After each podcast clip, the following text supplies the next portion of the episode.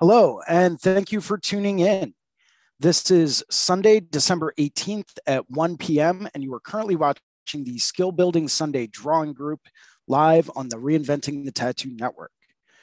Um, if this is working for you, please let us know in the comments and in the chats, and please tag a friend who loves tattoos. Maybe it's an enthusiast, or maybe it's someone looking to break into the tattoo industry. Please tag everyone that you know. Help us get the word out. Uh, we're always looking for new people to join us. And welcome to Guy Aitchison's Reinventing the Tattoo community, where tattooers, apprentices, collectors, and the curious are encouraged to join in these live streams, real world events to share and inspire and ultimately create better art and tattoos together. We beam out nearly every day, and with your help, have evolved into an into a quality network of amazing live and on demand tattoo and art shows that have all been receiving rave reviews. You can find Reinventing the Tattoo in both of the app stores, the Apple App Store and the Google Play Store, as well as our Reinventing the Tattoo YouTube channel, our Reinventing the Tattoo Roku channel, which plays 12 to 15 different shows at any given time, 24 hours a day, seven days a week, as well as all of the major podcast directories such as Apple and Spotify.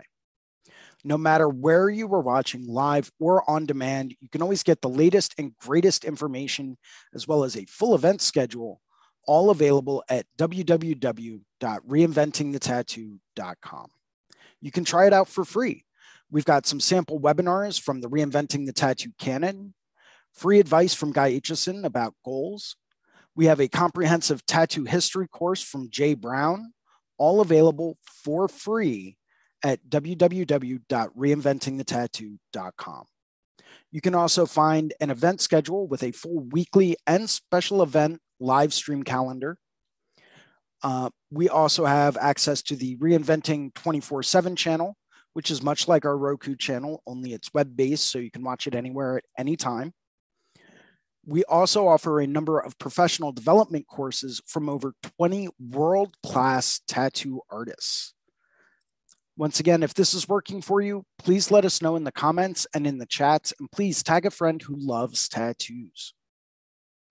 We have a number of weekly staple shows we always encourage people to tune into, starting on Sundays at 1 p.m. with me, Jason Leeser, for the Skill Building Sunday Drawing Group. And that's followed on Monday with four different shows. The first one starting at 9 a.m. with Drawing for Tattooers with James Wisdom, where we discuss basic drawing techniques and strategies to help us become better artists. That's followed at 11 a.m. on Monday with the Tattoo Weekly Show, hosted by Lauren Gregory, Jake Meeks, and Gabe Ripley. That's followed at 5 p.m. on Mondays with Let's Talk About Feelings with Robbie Ripple. And Capping off Monday night at 9 p.m., we have a subscribers exclusive drawing group for Reinventing the Tattoo subscribers. Um, that's hosted by Sandy McAndrew and Guy Aitchison. That's all followed on Tuesdays at 10 a.m. with a live drawing group, the Tuesday Fields drawing group, with a very good friend of mine, incredibly talented tattoo artist, and absolutely unbelievable fine artist, Ricardo Certivato. That's followed on Wednesdays at 1 p.m. with the Tattoo Now show hosted by Gabe Ripley, where we take a deeper dive into the business aspect behind tattooing. And capping off the week on Thursdays at 6 p.m., we have the Tattoo Collecting 101 podcast hosted by Fawn Baker. I would like to go through and take a quick second to thank some of our sponsors and some of the people that make these shows happen starting off with worldtattooevents.com, the largest, most comprehensive re- resource for tattoo events worldwide.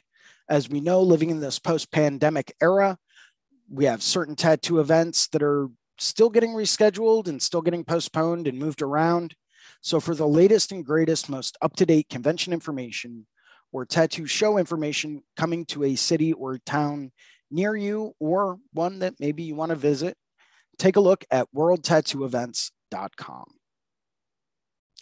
DLize Pro, also known as Dermalize in the rest of the world, protect your art. If you're still using plastic wrap to wrap your tattoos after they're done, it's probably time to step your game up.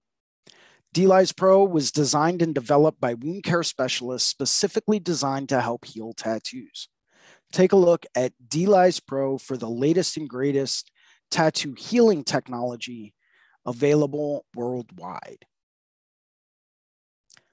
TattooNow.com, technology for tattooers, the leading edge in professional development, management, and digital tools for tattooers of all levels. If you're looking to upgrade your CRM, your mailing list, or your software, maybe you're looking to implement a digital booking software platform or a digital scheduling platform, um, maybe you're trying to take your consent forms online. You can always find the latest, most up to date tattoo technology information available at tattoonow.com. And of course, this wouldn't be reinventing the tattoo without a very personal and professional thank you from the bottom of my heart to Guy Aitchison, who you can find at guyaitchison.com. He is the founder and inspiration behind reinventing the tattoo. You can go to guyaitchison.com to pick up a copy of his Biomech Encyclopedia, tons of his DVDs, a couple of his custom coil machines for sale. He also, from time to time, has original oil paintings for sale, all available at guyaitchison.com. Would also like to take a quick minute to thank two of our affiliates, starting off with the Apprenticeship Diaries hosted by Amy Nichols. If you know someone that's looking to become a tattoo apprentice or looking for more information on tattoo apprenticeships, take a look at the Apprenticeship Diaries with Amy Nichols, um, where you can find all of the relevant information there.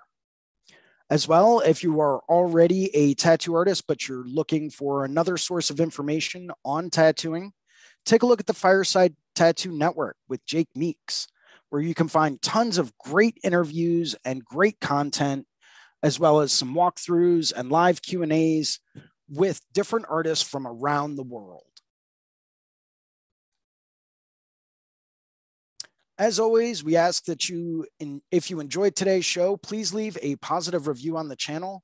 Uh, make sure to hit that like and subscribe button and you know help us get the word out a little bit so that we can continue doing these types of shows and providing this type of content for you if you would like to host a reinventing the tattoo event or become a sponsor of the community or maybe you're just looking for a fine art or a tattoo critique you can always email management at reinventingthetattoo.com and we will be happy to get back to you just as soon as we can and now we are on to today's show. Thank you, everyone, for joining us. Uh, we've got Medusa in the chat room with us already. Let me go through and have her open up for us. Um, there we go. Medusa, welcome. Hello. What up? Oh, not much. You know, just doing the things. Uh, I'm actually going to shut that light off. So, a couple of uh, ideas for today's show. Um, so, one thing I did want to point out and one comment on is when is it time to step outside of your comfort zone, right? We all get comfortable with certain things. Um, oh, Kyle Kyle Olson is joining us from the YouTube channel. What's up, Kyle? Uh, welcome, welcome. Hello. We love Kylo. Um, right? Kyle's great. Uh, phenomenal artist, by the way. If you guys don't know, go check out Kyle Olson on Instagram. Absolutely incredible work. Where is he? And there's Facebook. Cool. Um, so Kyle's not joining us live, but he is paying attention and watching on YouTube. Ah. Um, so yeah, so stepping outside of your comfort zone and knowing when that's a good thing, right? We all hit certain times in our life, and especially in our tattoo careers, where maybe we're a little too comfortable with our surroundings maybe we are um, you know just kind of starting to feel stagnant Uh, maybe we haven't really noticed any kind of a progression in our work. Uh, to me, those are usually pretty good indicators that it's time to step outside your comfort zone. Um, everyone's got their own little kind of way that they like to go through and determine that. And that's fine. Everyone is different. Um, there's no getting around it. It's kind of the nature of the beast. Uh, oh, Kyle Olson did decide to join us. Wonderful. Woohoo! Kylo. How's it going, guys? Howdy. What's going on, Kyle? Uh, how's your day been? Good, Uh, good. Early. My day has been very early. I had some uh, some extended family staying over last night. Um, they actually just left before I got everything set up and signed on to today's session. So it's been um, an interesting evening last night. And um, as much as I love extended family, I don't usually sleep too well when uh, they do get here. So it's always interesting to see how how things play out. I gotcha. Is it just like a what is it? Uh, a mackerel situation? Does the fish spoil after a while, or It's like I love you, Um, but get out of my house. yeah? Yeah. I love you, but I, mean, like being I- alone. so I think Medusa kind of hit the nail on the head there. It's like I like my space, I like my my schedule, my alone time. Mhm. You know, I I like my life kind of the way that it is and I like to be able to, you know, I'm very happy to be able to get outside my comfort zone Mhm. and to kind of, you know, tuck and roll with certain situations. Like, oh, this is happening now. Okay. Um all right. This we can make this happen and we can make this work. Uh, we'll play it by ear. We'll see how things go, right? yeah. Uh, so sometimes that's just kind of what you have to do. Oh yeah. You get you know the the chaos of it all. You know you got to just flow with it and roll with it. And I'm usually a very good person when it comes down to thriving in chaos. I do enjoy that. But I like to do that on a more elective level. Yeah, like on your terms. Yeah, I want to be able to do Like, that on I love my chaos. I like my chaos. Everybody Yeah. else's chaos. You know. like I can deal with the chaos of a tattoo convention all day long. I love that. That is my that is my jam, right?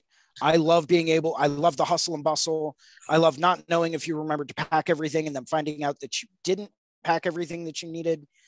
You know, I love that kind of hustle and bustle and just like, okay, what's coming up next? Oh, Yeah. now I have to do something like this. Okay, cool. Let me get everything together and I'll bust everything out real quick. And you know what? I'll make it work. Right. I love that.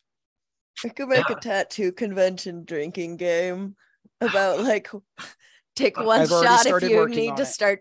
and Already take a started it. shot if you have to start looking for a massage table.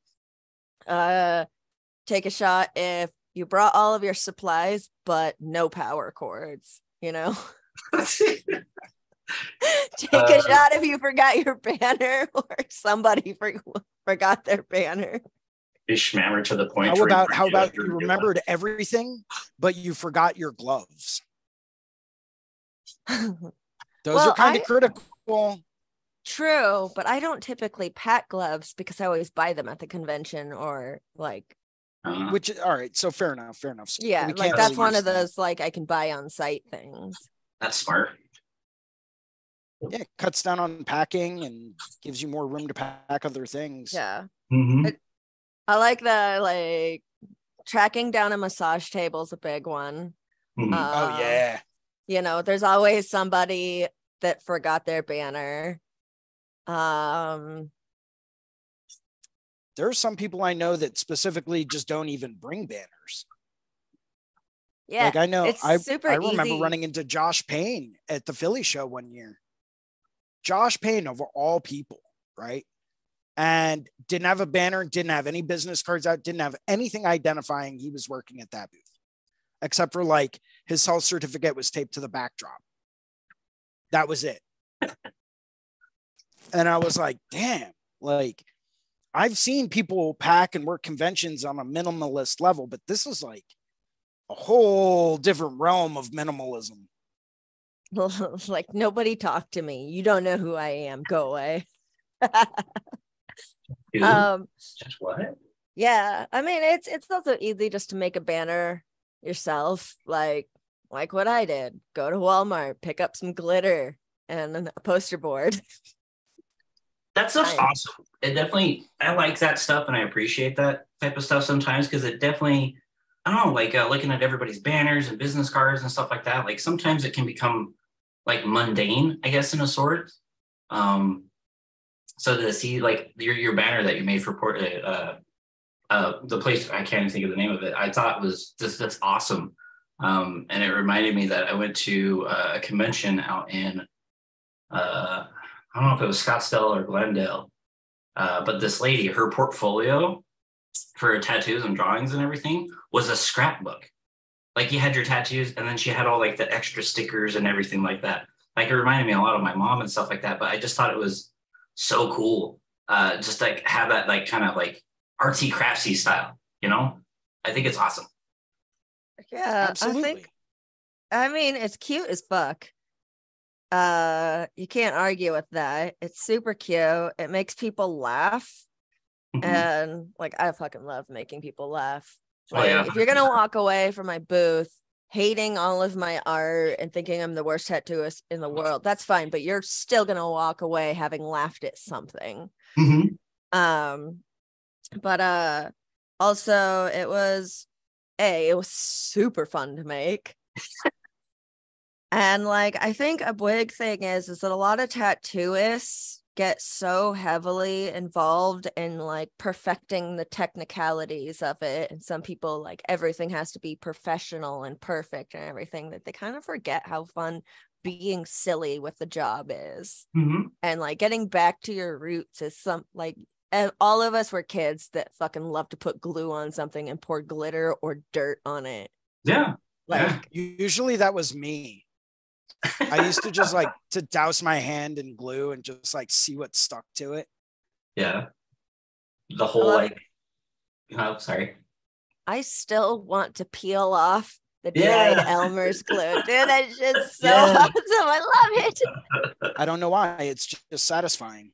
Yeah. it's the most sa- i mean it's also like you think about it and it's like kind of gross but the most satisfying thing of my childhood peeling off dried elmer's glue from your palm nobody here can say they haven't done that also you know dipping your fingertips in candle wax Huh? Yep. Been that was super done that. fun uh but yeah no i think uh it was really fun because i think it sparked a lot of uh, um Uh, it sparked joy with a lot of people to like kind of be reminded of how fun being like crafty and childish is Yeah. but there's like a like I don't know like getting so focused on the artwork and making sure everything's perfect and just focusing on the art so much like I personally forget like how important it is to make sure that like the client the entire time as enjoys their time and that you talk with them and that you spend time with them you know instead of just like focusing so much on the artwork that I don't know like yeah you just forget how important it is to have fun with it yeah Well, that's a, that's actually a very important thing to remember, you know. And Mhm. I've been an advocate of this for a long time. I actually sat down and looked at it, right? And I didn't do any kind of like an official study on it, but it's just kind of what I found ended up it kind of just broke down into. But like 60% of whether or not your client comes back, uh, 60% of it is how much fun are they having? How comfortable are they? How's the environment at the studio? You know, do they feel like they want to come in? Do they want to hang out? Do they want to be social? You know, are they having a great time? Did they laugh at all? Did they smile the whole time? Did you have a good discussion with them?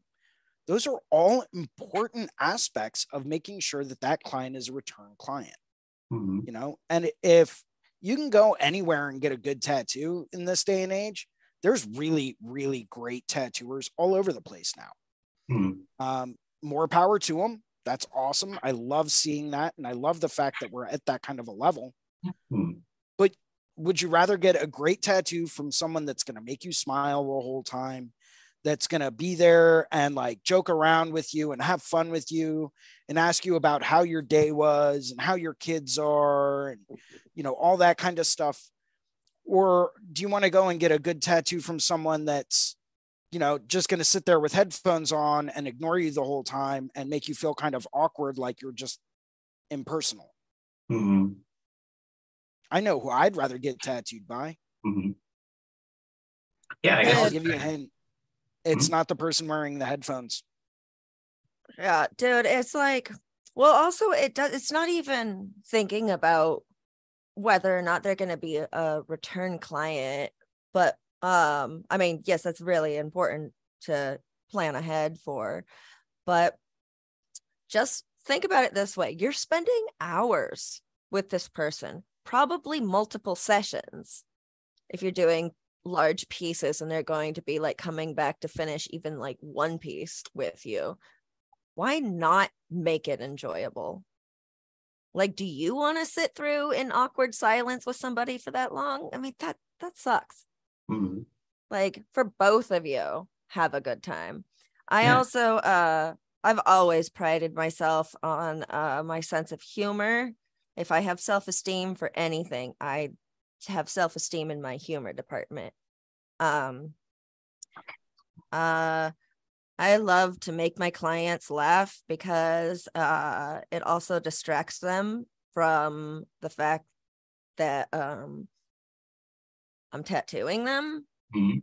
So they're not thinking about that too much. It just sucks if they like start giggling and it moves their body. yes So sometimes my sessions, some a tattoo that should only take like a, you know, a small little banger that only takes like two hours or something will take like maybe almost three because there's a couple of times where we're enjoying ourselves so much that we can't actually tattoo because we're either laughing too hard or need to take a second to like collect ourselves. But man, I love making tattooing fun. Mhm. absolutely i think there's a fine line though right um, and this is just coming from my own personal perspective uh, the way that i used to be and the way that i kind of am now i think there's a very fine line because especially if you're working at like a busy walk-in studio and you're not appointment only and you're not booked out for months on end time is money right? So the amount of time that you spend working on one client or the amount of time that you spend, you know, with one client in the chair, that's time that you could be getting in other clients, you know, especially if you work at a walk-in studio. So I think there's a fine line there if you work at a walk-in place where, you know, okay, maybe there's a little bit of that in the beginning and towards the end when you're wrapping everything up. But I've always found that I move far faster and far more efficiently when I'm tattooing if I'm a bit more quiet like I'll answer questions and I'll joke around a little bit and I'll laugh. But sometimes I just want to be quiet because I'm really trying to focus on what it is I'm doing. Not that I'm trying to be antisocial or not personable or anything. I'm just really trying to do the best tattoo I can possibly do. And sometimes that involves me, you know, being a bit more on the quiet side. It oh, stinks, yeah. but you know, it's like if they are coming back multiple times for you know bigger pieces that's fine build that relationship over time um you know but if you're working on one shot quick little bangers knock it out you know get it in get it done knock it out be efficient with it you know and you know get the next person in you know, so i think mean, there's a fine line there Oh Yeah. yeah. And with everything you always have to use your best judgment and stuff. And Right. there are also like clients that don't want to talk. Sometimes they're Yeah. all like I I want to read my book. Like I Mhm. just want to get this done, read my book and you're just like, "All right, cool. Thank you. Mind if I put on some headphones?" You know, it's always a case by case basis. And always, yeah, everybody should always use their best judgment and consult with their clients first Mhm. about what their client would prefer um, because sometimes the clients yeah they really don't want to be spoken to or talked to they want to put on their own headphones and watch a movie and not think about it yeah i mean i'm not gonna lie i'm kind of that way That's kind of me. I like to zone out. I don't like getting tattooed. I'll be honest with you. I really don't like it. I think it hurts a lot. Um, and I get tattooed in some pretty uncomfortable areas where mentally I have to put myself somewhere else. So it's like, oh, okay, here we go. I'm gonna throw my headphones on, man. Like I'm, I'm gonna go to another place right now. Like, sorry, like we can chat and catch up after the fact. I'll take you out and buy you a beer, right? Yeah, and Yeah. we can catch up then and socialize then. But like if I'm getting my upper rib cage worked on, like right next to my armpit or like right below my pectoral muscle, I want to go to a different planet because that is absolutely not fun for me. Oh yeah. Yeah, it's always important to check in with the client first about like what would make their them comfortable and everything. And you start to get to know these things as you go on in your career and sometimes it becomes like a little instinctual. Hmm. Yeah. Like pick up on the client's cues too. If they're bringing their iPad and they have like headphones already around their neck, you know, they're probably planning on watching a movie. Right. Yeah. They'll let you Well, I know. always, I always like to give my clients the option before we get started on anything. You know, I'll give them the option and I'll say, hey, listen, I have my iPad here because I actually have a second iPad that I actually keep set up for multimedia for my clients. You know, I bought it used, it had a broken screen, so I went and got that fixed, but I bought it cheap um, off of Facebook Marketplace. And that is like my client iPad. Feel free to use that. I've got every streaming service you can imagine hooked up to it because that's all a tax write off. Um, you know, it's like, oh, what are you are, are you in the middle of watching Game of Thrones or Handmaid's Tale or Peripherals or whatever? Oh, you are? Oh, cool. Here, catch up. Um, I'll here's this. Here's some noise canceling headphones that I picked up on sale on Amazon for 30 bucks that are active noise canceling. So it like blocks out a lot of the sound. Here's some headphones. Here's my iPad. Watch whatever you want. Right. If you want to talk, we can talk. But I wanted to give you this opportunity to catch up on your show because I know you've got kids at home. Maybe you don't really have the time that you want to have to really sit down and watch it. But hey, you're not going anywhere or doing anything here. Why not catch up on it? That's a really great idea of keeping like that on hand as an option. I uh a few months ago I got a new iPad finally upgraded because my old dinosaur was just not not cutting it anymore for me.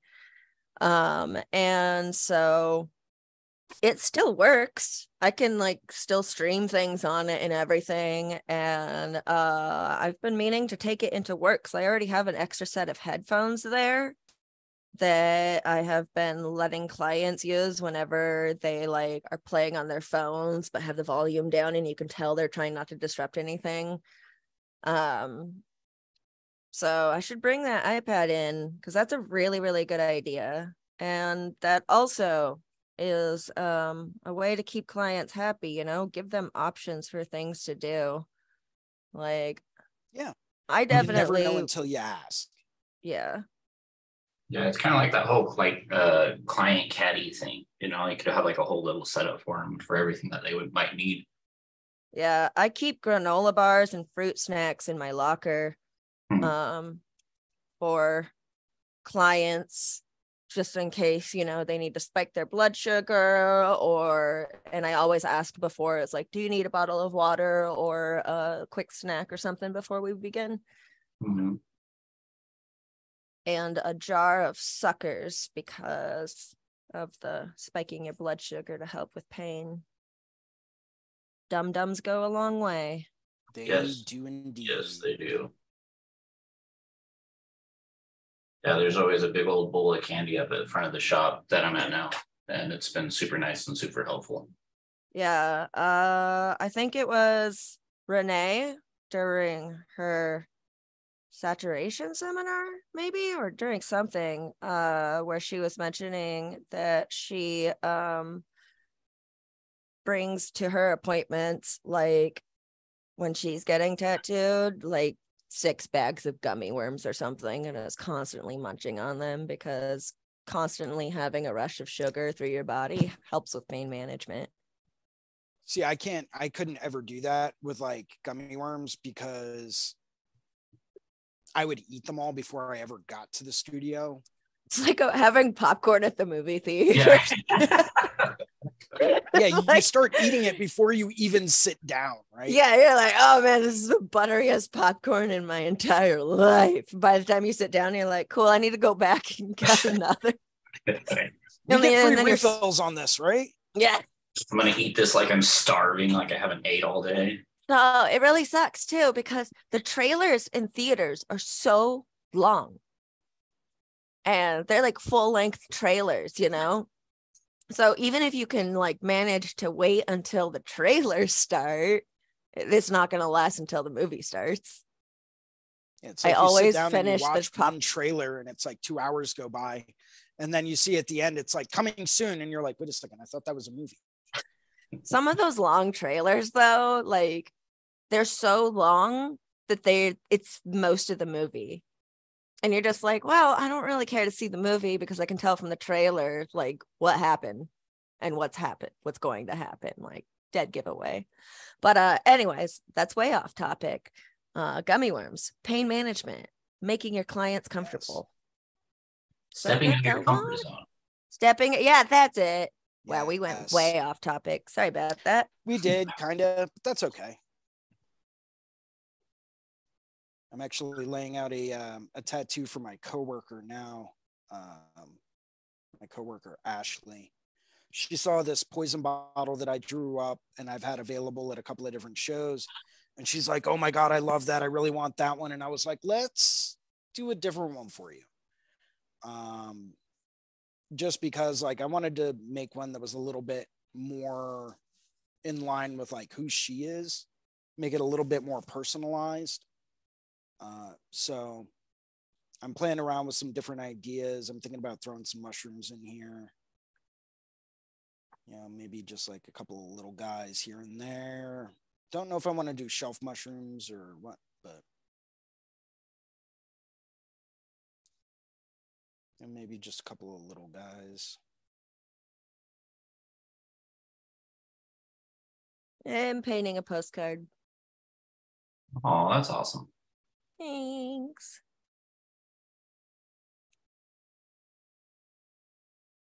Yeah, I'm actually really, really super amped to go to uh, Philly this year. Should be a great time.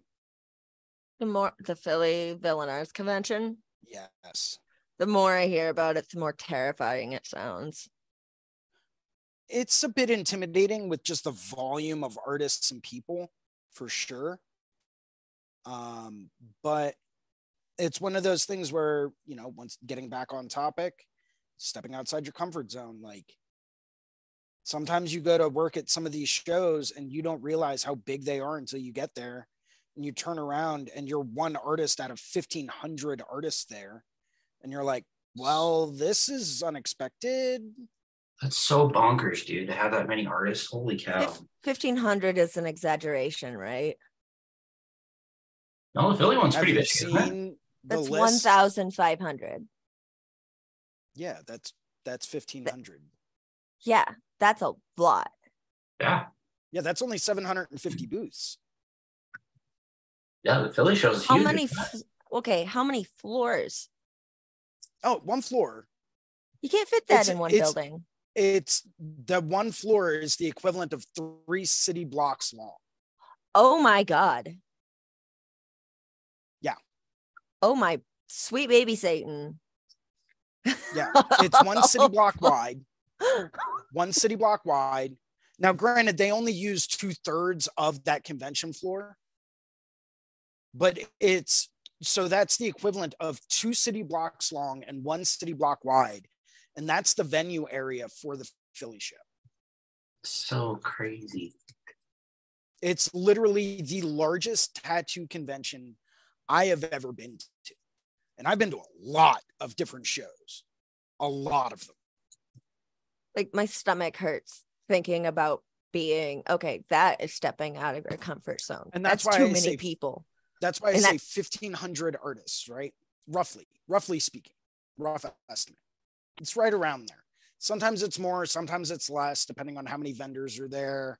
Um, I usually do a split booth, a dual booth with three artists. So we all have a little bit more room. It ends up being like an extra hundred bucks a person. Um, but it gives us more room to operate. So I usually like doing that that way.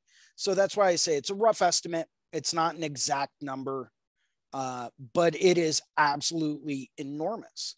But when you look at the volume of people that go to the Philly show, we're talking about people that drive up from Virginia, North Carolina, South Carolina. They come down from Massachusetts and Connecticut. Um, some drive as far as New Hampshire, Maine. Uh, some come out as far from, you know, Illinois, Indiana, uh, all over the greater Pennsylvania region, right? You know, extending out, you get artists from all over the place, but people just attending it will come from all over because they know how big of a show it is. Um, which makes sense because it's Villain Art's flagship show. Okay. So it's their home base, it's their home show. This is, you know, what they gear for and gear up for every year as, you know, their biggest show, their headliner. And this is how Villain Arts kind of built their brand. Villain Arts is a Philadelphia based company, um, started by a Philadelphia based artist, you know, so they wanted to make sure that it was one of the biggest shows around. You know, when you get 30,000 people that come through the door over the weekend, as a rough estimate, once again, rough estimate. But imagine 30,000 people coming to one spot over a weekend. It's so bonkers. Like Google's saying is like as many as 500 vendors hmm um, attend the Philadelphia Tattoo Arts Convention. Like, holy cow. And that's vendors. Yeah. Gosh, man. Yeah, the uh, the owner of the shop that I'm at, he's talked about it a few times and he attends it and he loves it. Oh, it's an absolutely fantastic, very smooth for the artists. Um, if you decide to ever work at the Philly show, highly recommend you do the early setup on Thursday afternoon, um, Thursday afternoon, Thursday evening, because if you don't, you will be waiting in line to get your stuff set up and searched and all that stuff um, on Friday morning. So if you have the option to, go through, do early setup on Thursday. Trust me, you will be saving yourself a world of headache. Yeah. See, I'll have to talk to him again about that to see if he wants to go. Because stepping out of your comfort zone, like definitely going to Yep. a tattoo convention, you know, anywhere, is stepping out of your comfort zone because like you're tattooing in a new environment and yeah.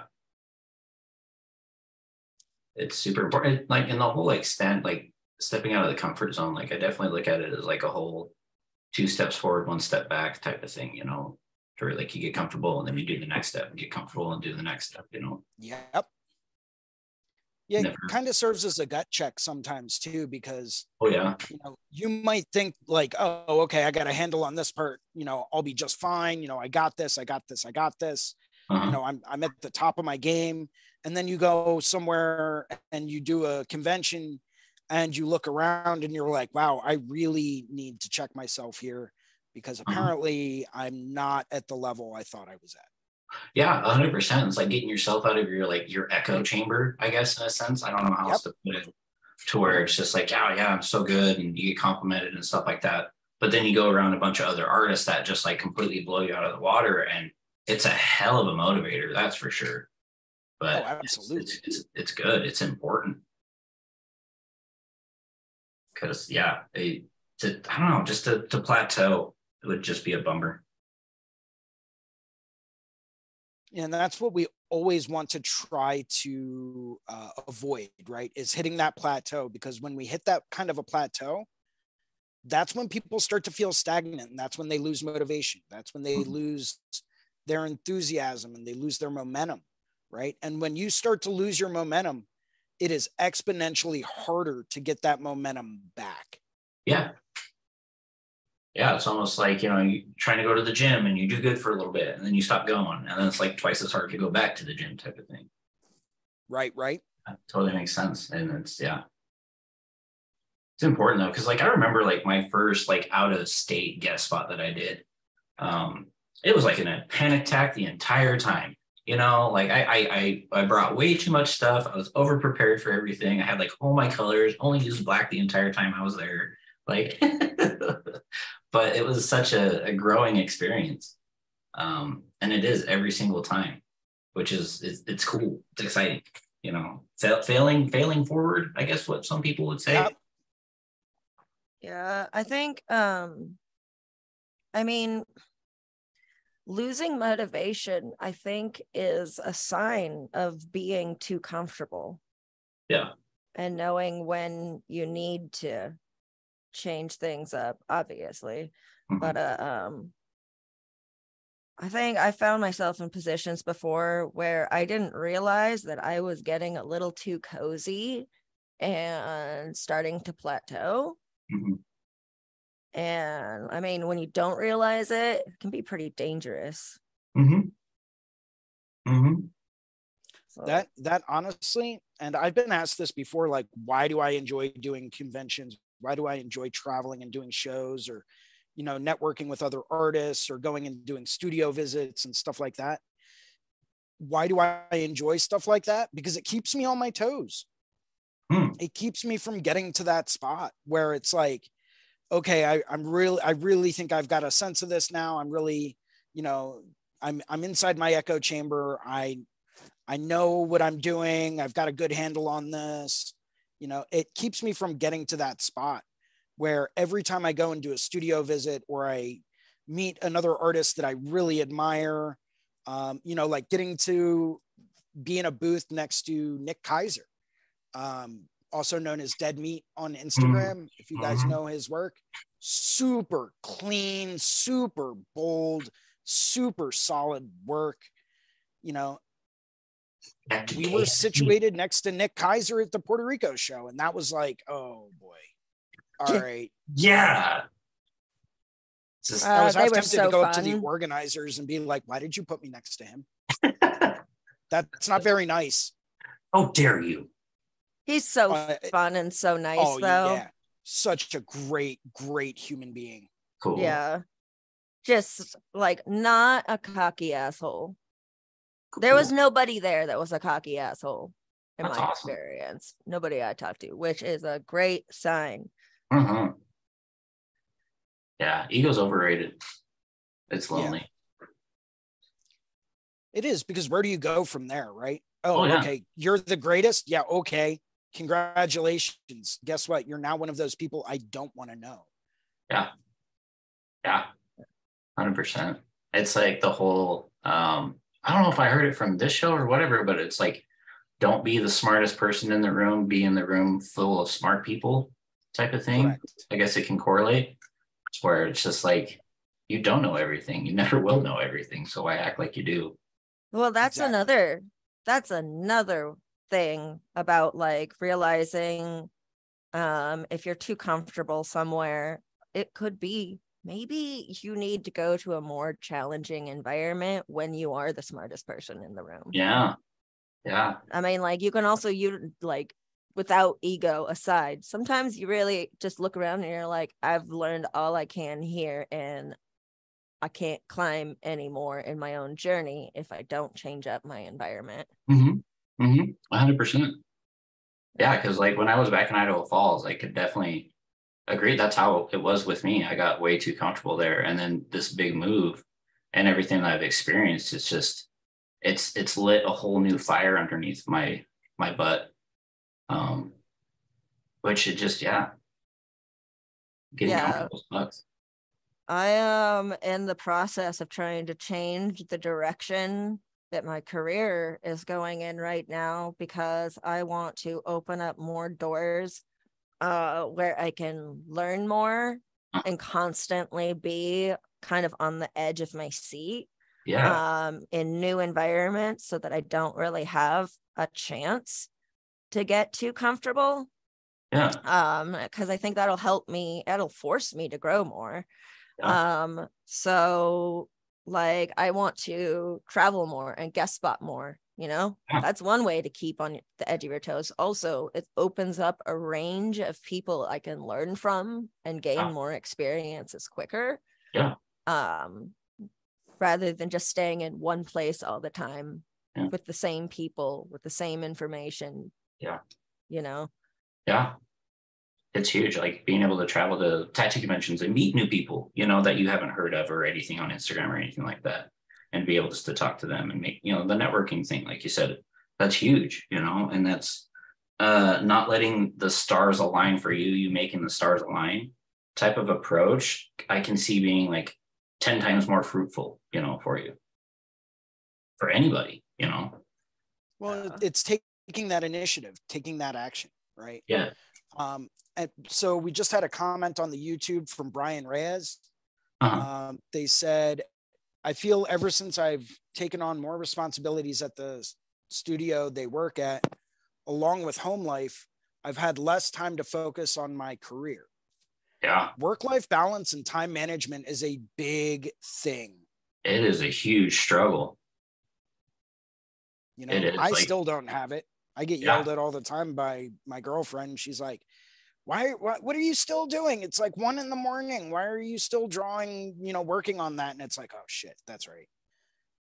It's like, oh, I should probably stop doing do this it. and pay attention to her. Yeah. So, I mean, there's a lot of people out there who is all like, yeah, my job is my life and everything. And for some people, that's fine. That's what they enjoy. That's what makes them feel fulfilled. Yeah. But not everybody can make their career their entire life. For some other people, they have kids they got to get to. You know, they have to make time and space for their family. Other people have like hobbies that they would really like to set ti time aside for. Mhm. Definitely finding a good balance is such an important key because uh, the opposite of being too comfortable would be like, I guess, burnout, mm-hmm, mm-hmm, mm-hmm. Or not the opposite, but another part of the whole spectrum. Yeah. And you definitely don't want that to happen because, Oh, oof, it's rough shit. yeah, burnout is no fun. yeah, no. Everybody hates the guy in the shop that's burnt out, and you hate yourself and you hate your job, and it's not a happy time. It's, It's- yeah. detrimental to your mental health, and when your mental health is in danger, your tattoos are in danger. It's it's hard, you know, because like we've said, like it's the tattooing and the drawing and it's everything, you know, everything we do, everything we think about and stuff like that. And it's hard to allow ourselves to give us those days off, you know, because like, oh, we got to draw this and we got this appointment coming up and we got to this consultation we got to think about and this, that, and the other thing. And we got to put so much time and effort outside of like when we're at the shop that it's really hard to turn that off and to allow ourselves to be lazy for a minute, I guess. I don't know how to put it. Cause No, like, that's pretty accurate. Yeah. like, yeah, it's like that work home life balance is so hard when works at home too, works at when you go out and about and if you run into somebody, you talk about tattoos there and it's just, yeah. Work Oh is, God, don't ever say you're a tattooist at the bar. no, Oh, no, no, that's big no, no. no, I, I, I, yeah, don't do that. I mean, it's one thing if you went to the bar with the objective to talk about work and to try to reel in drunk clients who might not remember that they scheduled with you. Mhm. Most of them won't. Uh, yeah, most of them won't. Um, don't fucking don't don't do it. No. Don't do it. Don't fucking talk about being a tattoo artist at the bar. Uh, I'm an I- I accountant. specifically stopped going to bars for that reason. You know, uh, like I don't drink anymore, but I sometimes go to bars, you know, to meet up with a friend. I'll have a CBD soda or a soda water or whatever, yeah. you know. But nope, when I'm at a bar, I am a fucking accountant. If you want to ask me about my job, let's talk about math. You want to talk about math? No? Okay, cool. right. Conversations ended. Nobody's ever going to talk to me about what I do. and it's yeah because like i don't you know don't drink or anything either and then like, when you would go out to the bars like it would just become nonsense after a while talking to some people and they would have like these big grandiose projects and you're just like cool you're not going to remember any of this tomorrow and it just person I- after person. so I used to be that that artist out at a bar trying to, you know, pick up clients and stuff like that early on in my career. And what Mhm. I found was if I, you know, someone would start talking to me about a big elaborate project, like, oh, I want to get my back done, I want to get this half sleeve, whatever. It's like, cool, yeah, dude, I will put you in the book right now. Give me a hundred dollar deposit and I'll put you in right now. Yeah. Show me you're serious. Yeah. Right. And if they mm-hmm. couldn't do it right then, it's like, all right, well, then how about you just hit me up and tell me when you're ready? Yeah. But until that time, I'm good.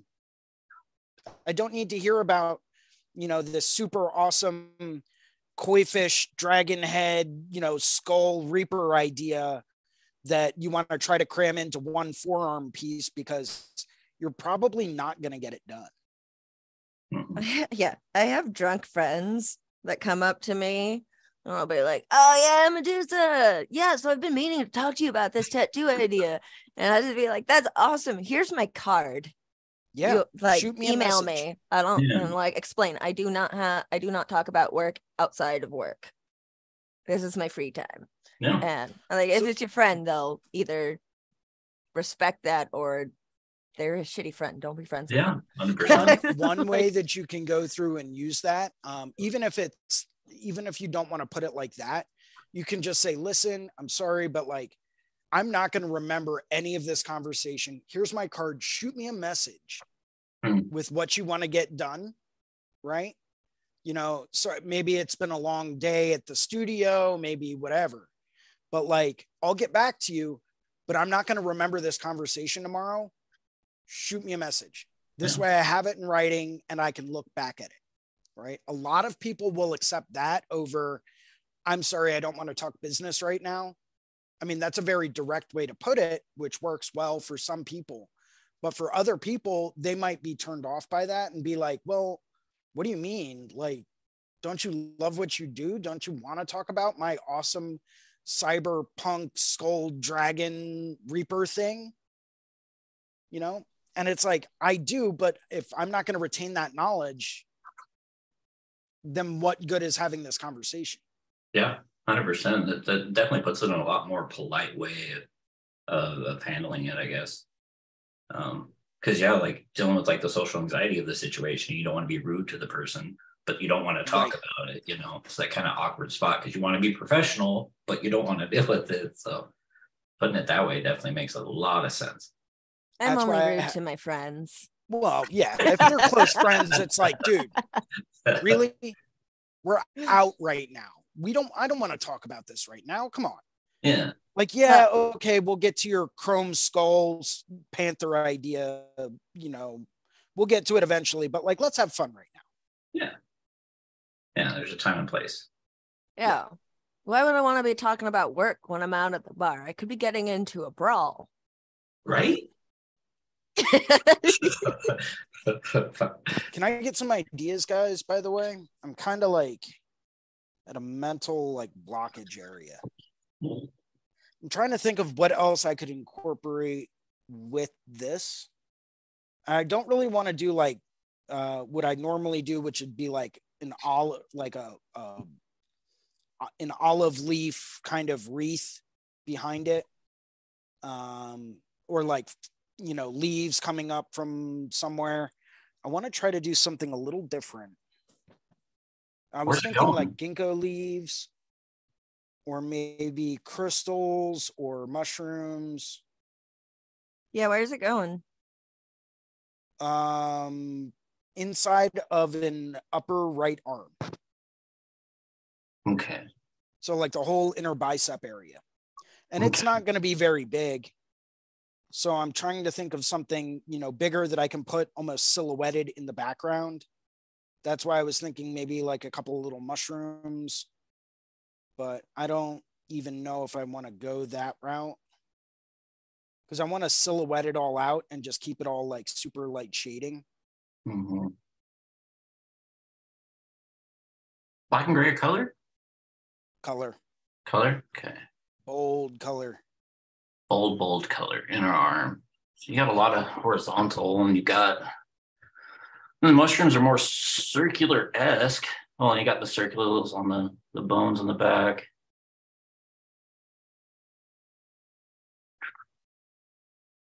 Maybe tuck a little guy back there. Maybe have like one more kind of coming up that's open. Mm-hmm. You know, so I could do something kind of like this. Maybe one other tiny little guy back here.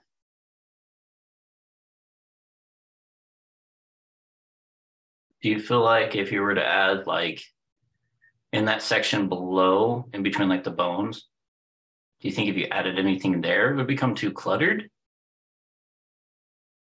Well, so that was my other thing. Do I want to offset it and maybe do like mushrooms up here, right?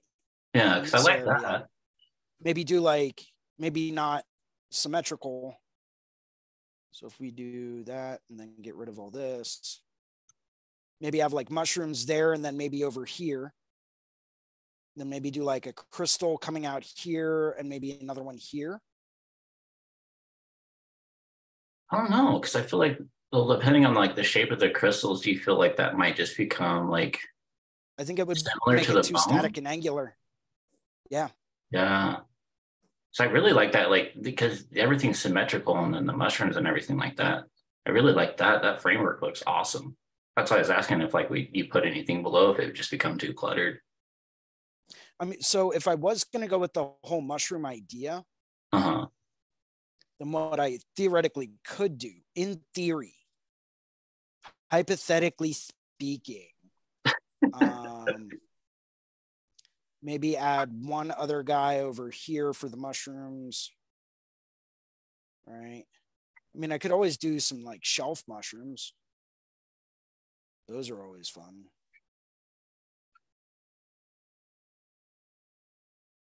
As opposed to like, you know, standard like uh, cap mushrooms, like toadstools.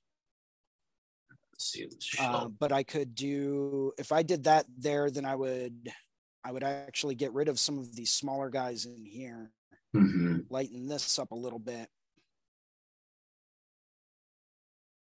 Are those guys just gonna be like silhouetted, like grays or Yeah. something like in the back? Okay. Yep, that's exactly what I was gonna do. I've got this awesome color called fig, Mhm. right? And it's like this off-tone grayish purple color that I really want to use for these like silhouetted mushrooms. Because that's gonna keep them nice and subtle in the background. Um, and nice and soft too. So they're not gonna be like Mhm. super obvious. They're just gonna be like little background elements. The solid ink fig. Yes. Oh, okay. Cool. That's a pretty color, dude. It is a fucking pretty color. you know but if i did the shelf mushrooms over here i think that would be i wouldn't be able to silhouette those out so i would have to stick with the cap mushrooms hmm Yeah, because that, there's a lot more like action points in those ones. And the shelf ones are just kind of those ones that grow off of the side of the tree, aren't they? right and i was thinking that could be cool to have like a couple of those like even if we did them like here Ooh, yeah, you know just kind of like coming off the sides of the bottom Yeah, like it's been sitting around for a while and it started to grow fungus on it yeah.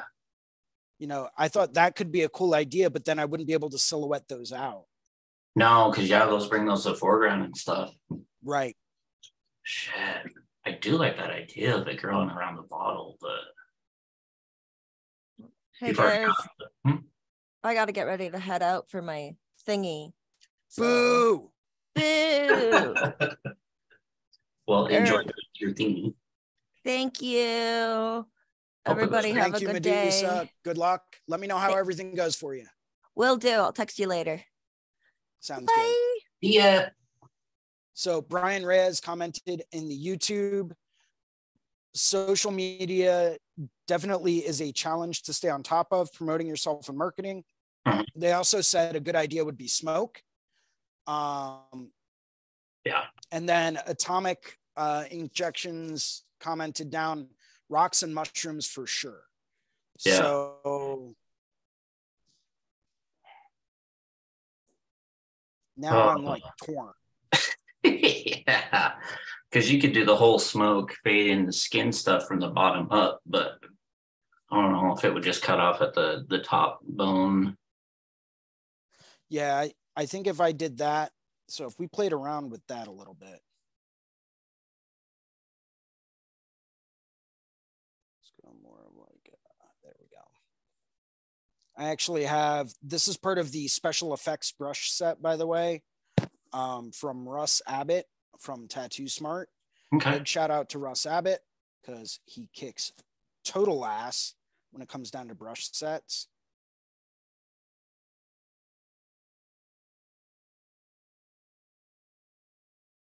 So we could do something like that. That could be cool. Maybe make some of these bit bigger. Would you just do that all like skin tone and then just do like a gray behind it? No, I'd actually take that that same color fig I was talking about if I was going Mhm. to do the smoke. Yeah. Um, and I would wash that out. So I'd add, I'd do like three quarters of a cap of that of the color and then fill the rest up with a little bit of distilled water to thin it out. oh, okay. And then that way it would give me almost like a washy kind of color to keep it super subtle. So like in, in that situation, would you do like like say like the three or the six drops of one and then just do one just like a little bit more saturated, kind of like you're just handling like a gray wash? Yeah, pretty much. Okay. Okay. And then that, that way it would give me the the full opacity um, spectrum to work with. Cool. Yeah, I love uh, grays, dude. Uh, grays are so much fun. Just like a little bit of yellow, just a tiny bit of yellow, and it just has a tiny bit of yellowish hue to it. You know, and just playing with all the colors in that area, so much fun.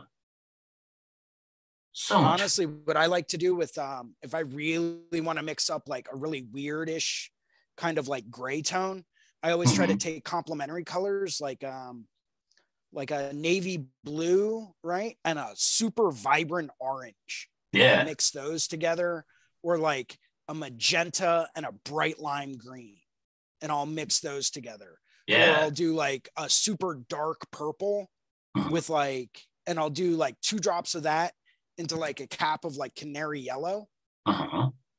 and then that'll give me a really nice like grayish tone depending on what i'm trying to do Yeah. Yeah. i'm pretty sure that's how fusion created all those muted tones as well by the way Yeah, just playing with all that stuff. mm-hmm. What was it? Um, gosh, what color was it? I was uh, it's Eternals. It, it it's it's close to the fig, but like it's a, a bit more saturated. Um, was it smoke? yes Yeah. smoke yeah, is great Yeah, i'm just not a big fan of eternals colors um, they're big, I- dude. They're they're thick and they're all opaque because they mix in so much white with Yeah. all of their like color tones Yeah, to it's, create that kind of opacity and i'm just not a big fan of that like i would rather have a more pure tone without the white in it Mhm. and then be able to add white as i need it to create that value yeah, and it's I forget sometimes like how like because usually with like from what all I know like with inks you don't want to like dilute it too much if you want that super saturation, but like sometimes I have to dip it in my distilled water because Yeah. it like bogs my machine down a little bit, and I'm just like, ugh, I can't be handling that, you know, because I'm trying to pack in color 100%, so I need my stuff running smoothly, and just like how thick it is. Um, well that and um, eternal actually uses so if, if we want to get technical about like pigments here um, and this Please. is something that i've spoken to quite a few people about mhm. at different levels from different companies. Um, some people were pigment manufacturers, some worked for pigment companies, some actually just knew the process really, really well and like all about the organic powders that they start with and stuff like that. yeah, Um, when a lot of these pigment companies buy powder or buy the pigment to put into tattoo inks, right, to create individual colors, Mhm. some come in liquid form, some are large flake powder. Um, those that come in a liquid form can come in like many different types of dispersion, right? okay, One is a water dispersion, which is where you get more of the large flake powder. The other is an acrylic dispersion. And the way that you can tell is if you take a little bit of tattoo ink from a bottle, okay, drop it down onto a piece of like plain white paper or a hard non-porous surface like a piece of glass let it dry Okay. if it's hard and crusty and you can't really move you have to like scrape it off there's a pretty good chance that's an acrylic dispersion right? Okay. and i'm trying to move away from anything acrylic based so i'm looking at more uh, companies like solid ink uh, raw pigments um, there are a few others that are a bit more uh, water based which i'm really liking like dermaglow um, you know companies like that that i'm really attracted to just because i am trying to move away from that acrylic dispersion Yeah. um, and it it's tough to find sometimes. Yeah. But I find that those pack in and saturate way faster than a lot of other colors. Yeah. and they, like- they also have a better vibrancy over time. A lot of them are a lot more light fast as opposed to, um, you know, some other pigments from other major companies that might not be light fast. Look at Eternal's Orange, right? Yeah. Yeah. Eternal's Orange will fade fast as hell. Yeah. Um, Yeah. it's almost kind of pointless to put it in because it's not going to be there in a few years. So it's, you know, just looking at stuff like that, I've started to gravitate more towards more light, fast pigments and more um, water based dispersions as opposed to anything else.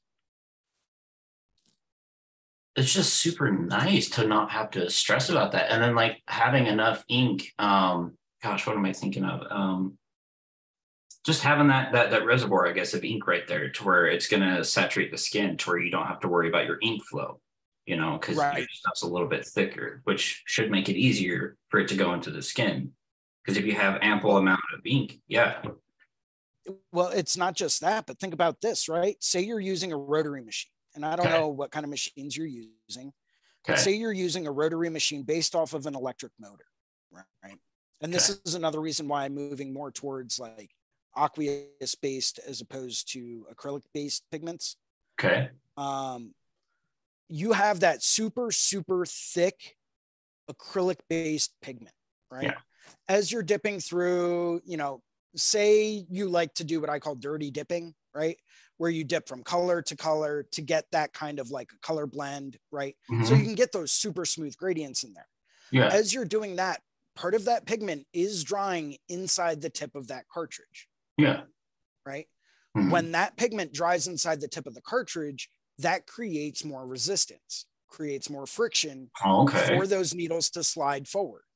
That resistance and that friction equates to more motor wear and tear because that motor now has to push even harder Mhm. to get the same kind of impact to create that full turn cycle. okay Okay. So now you're looking at more wear and tear on your machine, which equates to a shorter lifespan of the motor in that machine. Okay You know, that makes that makes I don't know about you. I don't want to have to buy a $1,200 machine every year because I'm burning that motor out so quickly that, you know, I maybe I'll get three years out of it, maybe yeah before I start to notice a decrease in performance. I don't Yeah. want to have to go through and buy a $1,200 machine every three years. no So I look at things like that as far as like lifespan of my equipment, you know, because when you buy a machine and you really like it and you learn how to use it for everything you could ever possibly imagine, you want to continue using that because it's familiar and you know it does the job that you want it to do. Yeah. And you know you're not going to have any issues with it yeah right? So we want to maintain those machines. It's like having a car, right? You want to uh-huh. change the oil in your car. You want to make sure that, you know, if you have the option to, you don't put too many miles on it, you mm-hmm. know, eh, because that equates to wear and tear.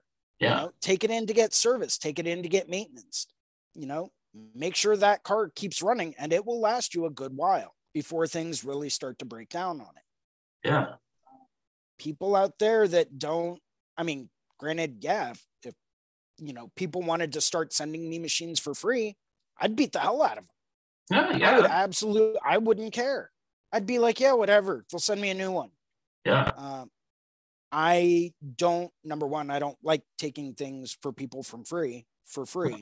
That's not the way I was raised. You know, it's like if I need a new machine, I'm going to purchase one. Yeah. I'm going to earn it. I'm going to work for it. I'm going to save for it, and I'm going to buy one. Yeah.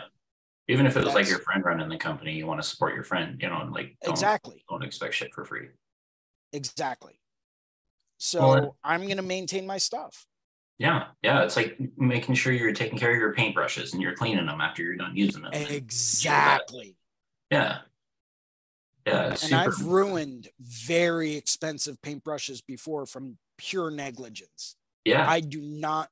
When you have to throw away a single paintbrush that you spent fifty dollars on, yeah. and you have to trash it because you forgot to rinse it and then wash it and clean it properly, and you come back to use it the next time, and every bristle is super stiff and like none of the bristles really flex, and you have to like try to work the bristles to be like, can I get one more use out of this? Right. I don't want to have to do that to my machines. Yeah. You can't drive the car on the flat tire. Yeah, exactly. Yeah. Well, and so like the the the, the Oculus, Oculus inks. Um, I don't, I don't know if I'm pronouncing that right, but uh, Yeah. Which ones are those? Because like uh, the raw is the acrylic free. Correct. That one's Um, uh, an aqueous dispersion. Solid ink is an acrylic dispersion. Okay. Um, there's a company out of Canada called Good Guys Supply. Yeah. They have good colors. Those are water-based dispersion. Uh, Dermaglow is water-based. Um, uh, there are a couple other brands out there that I know for sure are water-based. Uh, Waverly is a water-based large flake powder. Uh, it's not an acrylic. Okay. Um, there were, I forget, there was an, one other one. I know, s- I, am pretty sure Starbrite's water bright or water based as well. Um, Oh, I Starbrite. could be wrong, but I'm pretty sure it is. Okay. Dude, tattooing is so freaking cool. I know, right? There's so much to it. It's so awesome. And there's so much to it that a lot of people don't ever acknowledge, right? They're like, Yeah. oh, I use this because this is just what I was told you always use and it works. Yeah. Yeah. And, and it's like, uh, oh gosh, what is it? It- it- uh, the comfortability, stepping out of your comfort zone is like also trying Bingo. different things and how much you can learn from it. Cause like, gosh, if I was afraid, I'd still be running like uh, a coastal uh, coil machine from Papillon Supply. Like, Oh, God. yeah. uh, yeah, there's like stuff like that. Um, because it's it's it's as long as it's like trusted source, you know, not just random stuff from like eBay or anything like that. Um, why not? Why not experiment with it a little bit, you know, and safe, safe, controlled, um, you know, like on friends and stuff like that, or yourself or anything like that. Like nothing, try something absolutely new and then you know, paying client, but like it's important to try out different machines and see how they run and how they work and like if they match your hand speed better than this that and the other thing because like right now um uh, i'm running a, a cheyenne sol nova and how often that hits compared to i also run um the bishop liner and how often that hits um Mhm. you know like uh I, I like how more often the bishop liner hits i still want to try the the packer to see if that hits similar um to yeah i'm getting off topic but yeah trying new things um So so I'm I run. A multitude of different machines depending on what it is I'm doing, what the skin type is, and all types of stuff. Yeah. I've got a uh, a four millimeter stroke exo or flux because they're Mhm. basically the same thing. Um, I've got a Cheyenne Sol Nova 3.5, which I absolutely love. yeah that is like my favorite go-to machine for everything right now um, it, it does the job with minimal skin trauma um, it's got plenty of power to push bigger mags if i need to push a bigger mag. It's got everything i need and then some. Um, i also have a cheyenne sol nova like the wired one. I've got a cheyenne solterra. I've got uh, injecta. I've got a couple of zions. Um, i've got you know all types of machines from all Yeah. over the place. Um, i'm kind of a machine whore So How could you not? I'll do almost anything to try a new machine. Um, Yeah. I'm like, ooh, that one's new. I want one of those. Right? You And know, then, but because you never know. yeah, And if you don't, if you don't step out that side, that comfort zone, you don't try new things. How will you know that something else doesn't work better than what you're currently using? yeah, You're right. Control your variables. You Yeah. want to try a new machine? Try it. Get call up one of your close friends that you have an ongoing project on. yeah, You know, have them come over and be like, listen, you know, I'm going to tattoo you at a reduced rate because I got a new machine and I need to find out if it's going to be able to do what I want it to do. Yeah. You know, still get Oh. paid for your time and whatnot in, you know, a respective way yeah. uh, because they should want to support you either way because they are your friends. It's a compromise, a give and take. Exactly. But have your standard machine set up, right? Yeah. Have that one set up as a just in case, Okay. you know, just in case this really isn't a good machine. Maybe it's just, then again, it could be just the fact that it's new and that you haven't used it before, you know, which is fine. And that makes sense. Yeah. But give it an honest try. Don't pick up your, your go to trusty machine unless you've really put in the time to try to really use that new machine for everything. Yeah. I uh one of my mentors in the tattoo industry, uh guy by the name of Jason Tapper who passed away many years ago, Oh, which shit. is a shame. This dude like uh, I went through like a year and a half apprenticeship with this guy to learn about tattoo machines. Hmm. Right? Yeah. Frame geometry, materials, coils, you name it. I learned it from this guy. And it was mind blowing. Yeah. And I kept talking to him about like, well, what about this machine? Is this a good machine? Is that a good machine? He's like, they're all good machines.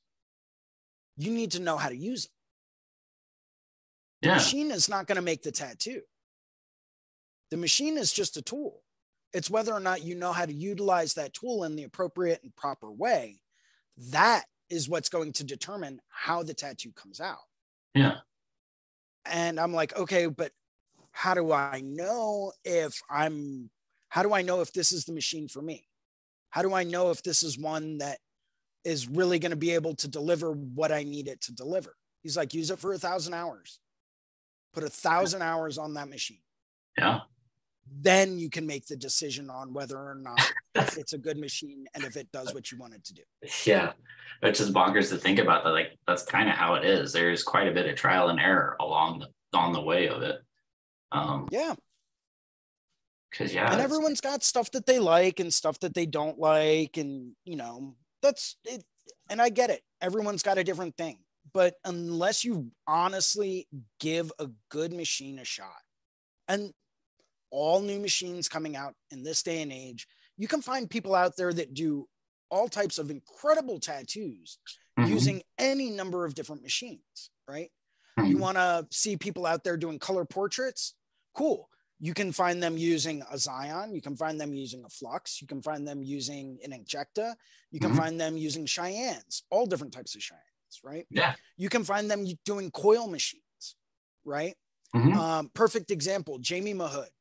If Okay. you like black and gray portraiture, Jamie Maho- Mahood is the apex of black and gray portraits that I have ever seen. Like she's up there with Bob Tyrrell. She's up there with Shane O'Neill. She's up there with, you know, all of the black and gray greats, right? Fuck yeah. And she's using Carl Hedgepath coil machines.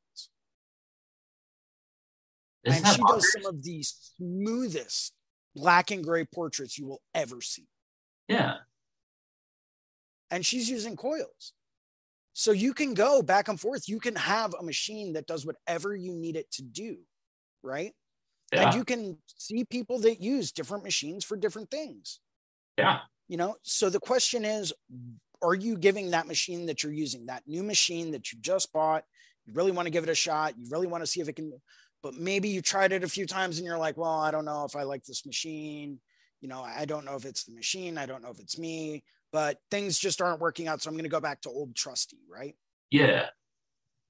Yeah. But until it- you've put that much time on that machine, do you can you really sit back and say that? Right. And it's like the whole like um situation of like uh, when you're talking to somebody of like, um, are you listening to what they're saying or are you just waiting to speak? Um, so right. it's kind of the same thing with the machine to where it's, um, are you looking at what it can do or are you expecting it to be doing something else? Because if your hand speed, because that that's one problem that I've definitely uh, I've had in the past and I'm still working with is uh, tattooing, but expecting it to turn out a certain way when I apply it compared to seeing what it can do with that person's skin in that moment. So it's that kind of you it's it's it, you can't expect to know how to run the machine right off the bat until you spend time with it and actually listen to the machine compared to just waiting to talk. Um, yeah. Very good observation and very true too. Like that's pure wisdom right there for anyone out there that's listening. That is a wealth of knowledge coming at you. That is t- gold tattoo knowledge, especially for young tatter tots that are just getting into this. Take your time, listen to your machines. 100%. Like, definitely, like, like, even like on if it's on fake skin or like a friend, if you're an apprentice or you're learning how to tattoo or whatever, um, hit the skin just like once or twice and look how the needles are in the skin how it's that how the ink is in the skin how it's applied and how the skin's reacting to it you know stuff like that like little things like that i went so long without paying attention to and it's kicked me in the butt for a long time but just learning that stuff it's yeah that's that's a whole lot but yeah oh my gosh dude like i'm i'm into this freaking job career freaking 12 years and it's like still like day one. You know what I mean? Like, so, dude, I'm right there with you, man. and There's you know, so much to it. It's so cool. It's crazy too because every time I get tattooed, it's like I gain another morsel of like valuable knowledge that completely changes the way that I view everything. Right. Yeah. I was just out in Puerto Rico and got my hand blasted by Anthony Tex. Right who is someone that I've really looked up to. I love their work. You know, I think they're an absolutely unbelievably talented artist. And I've always wanted to get tattooed by them to like observe their process, ask them questions, because I'm one of those people where you can sit down and tell me things until I'm blue in the face. But if you sit down and show me, I'll remember it. Right? Yeah. Yeah. So I wanted to know, well, okay, what's his hand pressure like how much needle hang does he have how fast is he running his machine you know what pigments does he use these are all things that unless you get tattooed by someone you probably won't pick up on Mm-mm. so i was like all right life's goals need to get tattooed by this guy yeah. I got tattooed by him and like my mind hurt after we got done. Yeah. Because i just felt like i gained so much knowledge. It's it's and that's another thing to think about like how how is your learning style? You know are you hands on can you read a book and learn from it? Like like me personally i'm the same. Like i have to be there. I have to be interacting with it. I have to ask the questions. I have to be you know looking at it being there experience it to to actually learn for me to grasp it um and and being getting tattooed by the people that you look up to and the people that inspire you. And to be able to have that opportunity is awesome and it's huge and it's it's fruitful and it's stepping out of your comfort zone. It is. Yeah. It really it very much is man. And it it was a mind altering experience for lack of a better term. Yeah. Um you know because it was like okay i'm here. I'm doing the things let's see what happens right and it was like oh well you know what that was an investment that i got more than my money's worth out of now I yeah. can take that knowledge that I've just gained and I can bring that over to the next time I get tattooed or the next time I do a tattoo.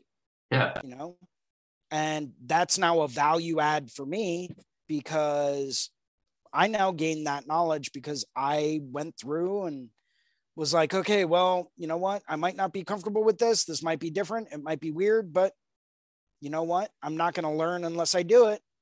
Time to step up. Yeah, yeah. It was uh, a and another way of like it's it. Gosh, what what would you be like? It's investing in yourself. Um, yes. it, the same way as you would if you were to um, get tattooed by uh, your, your your current tattoo idol or the person you look up to or somebody that you know is just really well rounded and really knowledgeable in the subject. Um, it's also kind of like um, looking at uh, like college courses that you know like art college courses or uh, local art places if you have that you know as an opportunity to to pay for those classes and to go take those classes because that's another you know wealth of, of knowledge that you can take into uh, yourself and your tattooing style and your tattoo career. Um, where i used to live didn't really have that as an opportunity uh, living in a bigger area it, it's it's it's definitely more of an opportunity. And i never really thought about that whole top like being able to do that. Kind of like the whole situation like you make your money you buy your stuff and you you you, you reinvest into supply into supplies uh, such as your tattoo machines and new inks and stuff like that. But like continual education can be another supply upon itself. Um that's gonna yeah yeah another Without opportunity. question. Yeah. And you hit the nail on the head that's what it is. It's reinvesting right? Yeah.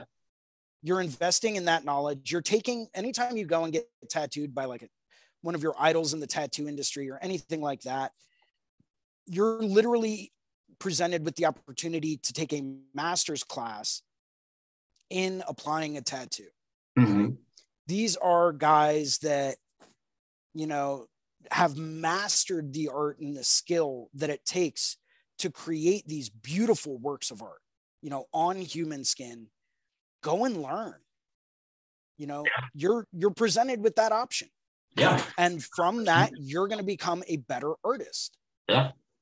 so why wouldn't you want to do that Well, yeah, it's it's it's such a fun and cool opportunity, and yeah, sometimes it is hard to look at your own mistakes and stuff that you you know haven't excelled at and stuff like that. But you still have the opportunity to get better, you know, and with investing in in yourself, um, that gives you that that boost. Um, know where I'm going, but yeah, no i i know exactly what you're saying man it does. It gives you that boost. It gives you that opportunity to say you know what? I learned a lot from this and now i can take my stuff to another level.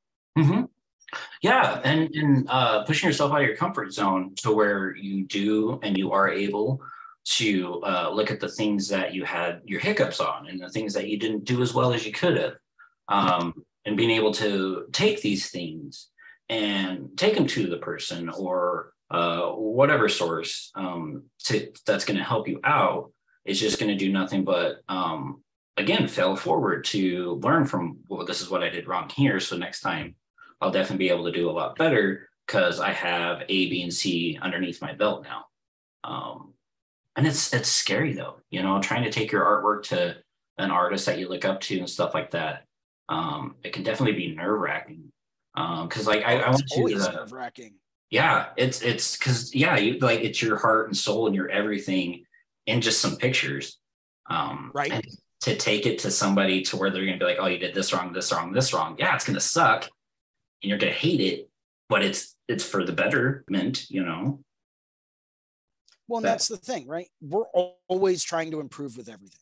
And you Mm-hmm. have to go into it understanding that it's not, yeah, you might hate it, but you know what? At the same time, you can't because that's what's going to help you become a better person and a better artist, Yeah, you know? So I welcome it. yeah, I'm like, yeah, tear my stuff apart, you know? Uh, absolutely rip me to shreds by all means, do the things, right? Because that's just going to make me better. It's going to Yeah. point out what I really need to work on.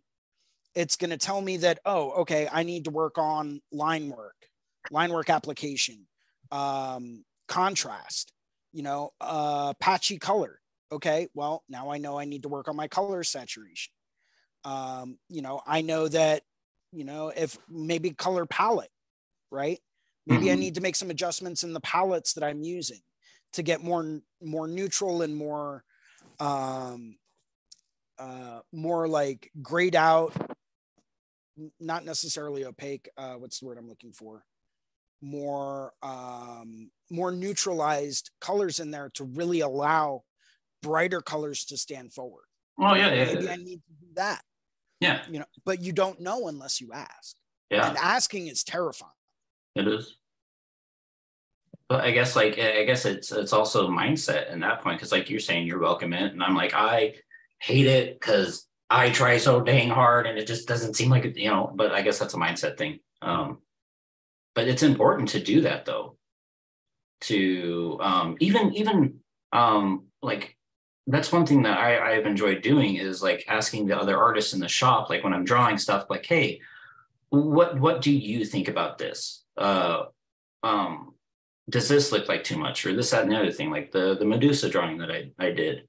Um, I was going back and forth with all the artists in the shop, and I feel like it turned out ten times better than what I would have done because it was just way too much and way too cluttered. Um, but yeah, the, the the growth from seeing other people's perspectives upon the same topic or the same thing. Um, it's really cool.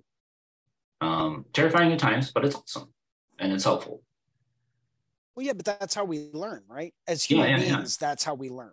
Until someone, we can be very confident in what we do. We can go through and we can say, you know what, I I really like the way that I did this. You know, I really put my effort into it, and I'm really happy with the outcome but until someone comes over and says, okay, that's great. And I'm happy that you're happy with it, but you probably could have done this better. You probably could have done this in a different way to have a different outcome that would have given you this effect. Mm-hmm. Without someone else pointing these things out to us, sometimes we don't ever acknowledge it. And sometimes we can't actually absorb that. Yeah. And we can't see that because we have blinders on. Mm-hmm. Right. Mm-hmm and we need a third party outside objective opinion to yeah. see this stuff. Oh, 100%, you know, because like I get lost, you know, like uh, getting lost in the details of your drawing and this, that, and the other thing. Uh, sometimes the the broader, like the whole view of the whole thing, it, it sometimes it, it can be harder to um, see the little mistakes in this, that, and the other thing, like the little tangents or like the the, the minor like uh, the coloring and stuff like that, like little things, and to have a completely fresh set of eyes, they're gonna, you know, see the things that like, oh, well, this, that, and the other thing. So yeah, like to have that third party objective view is huge. It's it's helpful. Yeah. Yeah. Well, I mean, once again, that's why I like to get outside of my comfort zone. It's huge. That's why I like to go and do these studio visits and bring a portfolio with me and say, okay, here's some work that I've done recently. What can I do to improve upon? Yeah. You know? And and just go and hang out and do like an art night or a paint night with some of these guys. Granted, yeah. I'm I do have an added advantage. I'm not going to candy coat that. I'm not going to lie. I work in an area of Pennsylvania that is saturated with absolutely phenomenal tattoo artists. Yeah. I mean, guys that are unbelievable with just about everything. Yeah. Um, I've got Paul Acker. He's a 30 minute. Oh gosh, dude. yeah. Yeah. He runs Seance Tattoo out in Bristol, yeah. Pennsylvania. And it is absolutely incredible. Yeah. Um, I've got Grim Tattoo and all the guys down there. Uh-huh. Unbelievable work. Right. Yeah. I've got Rich Wren. He he works and lives 15 minutes away from where I live. You know, if you like neo trad occult stuff, Rich Wren is the go to guy for that kind of stuff. And he crushes it every time. Um, you know, I've got guys like Nick Kaiser, Dead Meat. Yeah. He's 20, 30 minutes away from me. Jeez, you know, man. if I want to drive a little bit further, I can go to Athens Tattoo Company and yeah. I can go and watch Gonzo Tattoo. I can watch uh, Harlan Cantner Tattoo or Ali Sin Tattoo. You know, I've got there are so many incredible tattooers in my area that yeah, it's intimidating. A lot of times it's very intimidating. Yeah. Because it's like, how the hell am I ever gonna like compare to these guys, right? Yeah. Well, and it's scary it, as hell. It is. And it's it's like how we talk like uh the whole uh don't be the smartest person in the room, be in the room full of smart people. It's kind of that, you know, to where it's just like um Ty, Ty McEwen, he's like an hour, hour and a half away from where I'm at. Oh and, God. Um, Josh. I'm actually really happy. I live far enough away from him. I can't go to that studio because, yeah. like, that's a whole nother level of just like, how did you get here? Mm-hmm. Right. That that's a level of intimidation that is ridiculous. It, for the perfect reason why I'm actually pretty happy. I live, you know, quite a distance away from Guy. Yeah. You know, otherwise, I'd be stopping by Guy's place every now and then, being like, "Yo, can I get a critique? Yeah. Yo, what what what can I do better on this?" Right?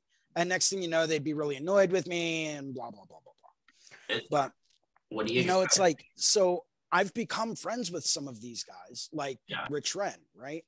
Uh, um, where you know I can stop by his studio at any time, even if he's mid tattoo, and he'll be like, "Oh yeah, I'll take a quick break. Let me take a look," you know, yeah, yeah. and we'll get together and we'll do draw nights and paint nights, and we'll talk about techniques and we'll talk about materials and supplies. Um, actually, if you go on YouTube and you type in Rich Wren, Uh-huh. uh, through the reinventing the tattoo channel i actually had the option to go through and i actually set up some cameras and i did a two camera shoot and i did a live tattooing q&a with rich at Oh, his really? studio at relic tattoo um, and i think i did it in the springtime and it was absolutely mind-blowing start to finish a centipede tattoo on his coworker's head on the side of his dome right Uh-huh. and watching his process start to finish picking his asking him questions the entire time he's working yeah. why are you using this why are you using this type of a mag? Why are you using a bug pin liner as opposed to a standard line what groupings are you using? Why are you dipping into this from this right? Are Yeah. you doing that to get a different line weight effect? Are you doing that to get a different line opacity effect? Are Yeah. you doing a full scale black and gray under tattoo and then layering color over top of it? Why are you leaving skin breaks in these spots? You know Yeah. All of all of that stuff was fascinating to me. And the Yeah. fact that he allowed me to do that with him was mind-blowing. Yeah. absolutely mind-blowing. And i can't thank him enough. Rich i doubt you're watching but if you are thank you.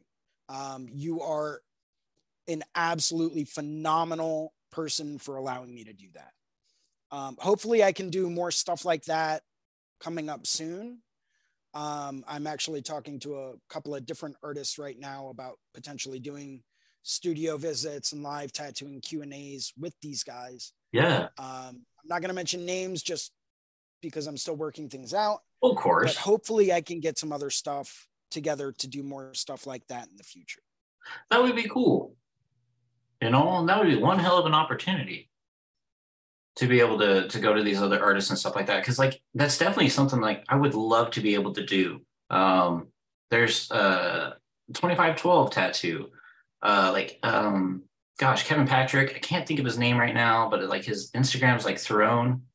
Um they are just putting out some of the best fucking black and gray I've, I've seen. And to be able to like, I want to go talk to them. I want to go pick their brains and see how they're doing it. And like, how are the heck are you making your tattoos so damn dynamic? And um, to be able to have that in in video format um, is is so cool, and it would be so helpful to a lot of individuals. Um, because yeah, just to be able to to talk with some of the artists on how they handle things and how they come across things and how they approach the things and the things that they're looking out for. Like, there, there's got to be so much information that you can't even Google, that you can't even find, you know, on like little little details and stuff like that. Oh, absolutely. But you know, that all comes back to the concept that we all tattoo differently. Yeah, We all do the same thing. We all apply tattoos, but a lot of us have a very different process. Mhm. And we've got very different knowledge bases when it comes down to certain things. And we're all after trying to achieve different looks and effects. Yeah. Right. And there are certain people out there that have been able to accomplish certain levels of tattooing to achieve certain effects and certain looks, to have a certain signature style. And like maybe we want to know, you know, how do I get the dynamic contrast that uh, Casey Gonzalez does in his Mhm. black and gray work, right? Mhm. Maybe I want to know that. Well, maybe, you know, I have the opportunity to go down there and ask him certain specific questions about what is, how is he achieving that? What Mhm. is he really focusing on?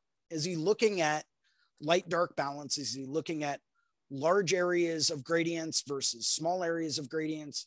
Is he looking at texture? Is he looking at overall composition? You know, are there certain rules that he's following to achieve these effects? You know, like um, one thing I noticed uh, when I was watching James Tech's tattoo is that there are certain areas of his designs that don't have a whole lot of black or gray undertones underneath his colors. Mhm. You know, a lot of times he's I've seen him use straight color and just fade that out almost like he's doing uh almost a classic whip shade, Mhm. just using color instead of black and gray, yeah. right? Yeah. And it's creating this dynamic effect where he's using the natural skin tone to create these lighter values and he's using the color to create these other tones. And it was like, okay, so he's not doing a whole black and gray underpainting Yeah. uh, for these tattoos, and he's not layering color right over top. He is in certain spots, but he's very selective about that, yeah. right? Because he knows that's going to mute that color down. Yeah. So it, it it blew my mind just to watch that and see that. Right? Yeah. So we all do the same things. We all are going after the well, and I think we all have the same goal, and that's to tattoo better or Yeah. to tattoo at an elevated skill level. Yeah. Um, I don't know about a lot of other people that might be watching, but that's my goal, Oh yeah. right? My goal is to tattoo at that kind of a level where I can turn around and be like, yeah, I can do that and absolutely crush the tattoo. Yeah. And, and like if the, the people that are watching 100% have that goal in mind because like that's why they're watching you know that's why that's one of the reasons why i you know started uh, interacting with reinventing and then signing up for the class and stuff like that is to like get better um Yeah. and to, to push yourself outside of your comfort zone and to talk to people um about things and just learn yeah it's 100% that's why they're here Yeah, and we all have something to add and something to contribute. Yeah. You know? And, Yeah. and I kind of feel bad for certain people out there that think that they don't really have anything to contribute because everyone out there does. uh-huh And I don't care how deep into tattooing you are. It doesn't matter if you're first year, it doesn't matter if it's your eighth year, it doesn't matter if you've been doing it for 30 years, right? We all have something different that we can contribute to this industry. Yeah. It's whether or not we're willing to share that knowledge. That's what matters. And Yeah. that's what I'm after. I want to know everything. I want to know how to achieve these smooth black and gray tones. I want to know how to create the dynamic textures that I see. I want to know how to create a better color balance in my tattoos. yeah You know, I want to know how does Guy get those organic textures, right? Yeah. How does he do that? yeah It's like magic. He's Yeah. like he's like a magical creature with that kind of stuff. right? you know? Um and for the longest time I was like, but how? So I've been on a lifelong quest to try to figure that out. Yeah. It all comes down to are you willing to take that chance, get out of your comfort zone, Yeah. and ask the questions that you want to ask? Shoot Yeah. someone an email, you know, identify yourself as a tattoo artist saying, hey, listen, I'm so and so from wherever, you know, I'm trying to become a better artist at what I'm doing. Can I ask you a few questions about how you achieve the looks and effects that you have been able to achieve with your tattoos? Yeah. You know, is there something specific you're focusing on? Or, you know, outside of like the basic blanket answer, yeah, everything, right? Every, t- if, if I went to any tattooer out there, including yourself, and I said, if there was one thing you focus on over everything else in your tattoos, what would it be?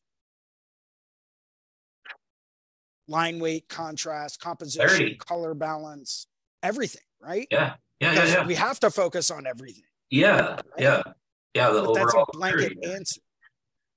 You know, it's a blanket answer that doesn't really help, right? So identifying certain things like looking at Jeff Gogue's work, for example, right?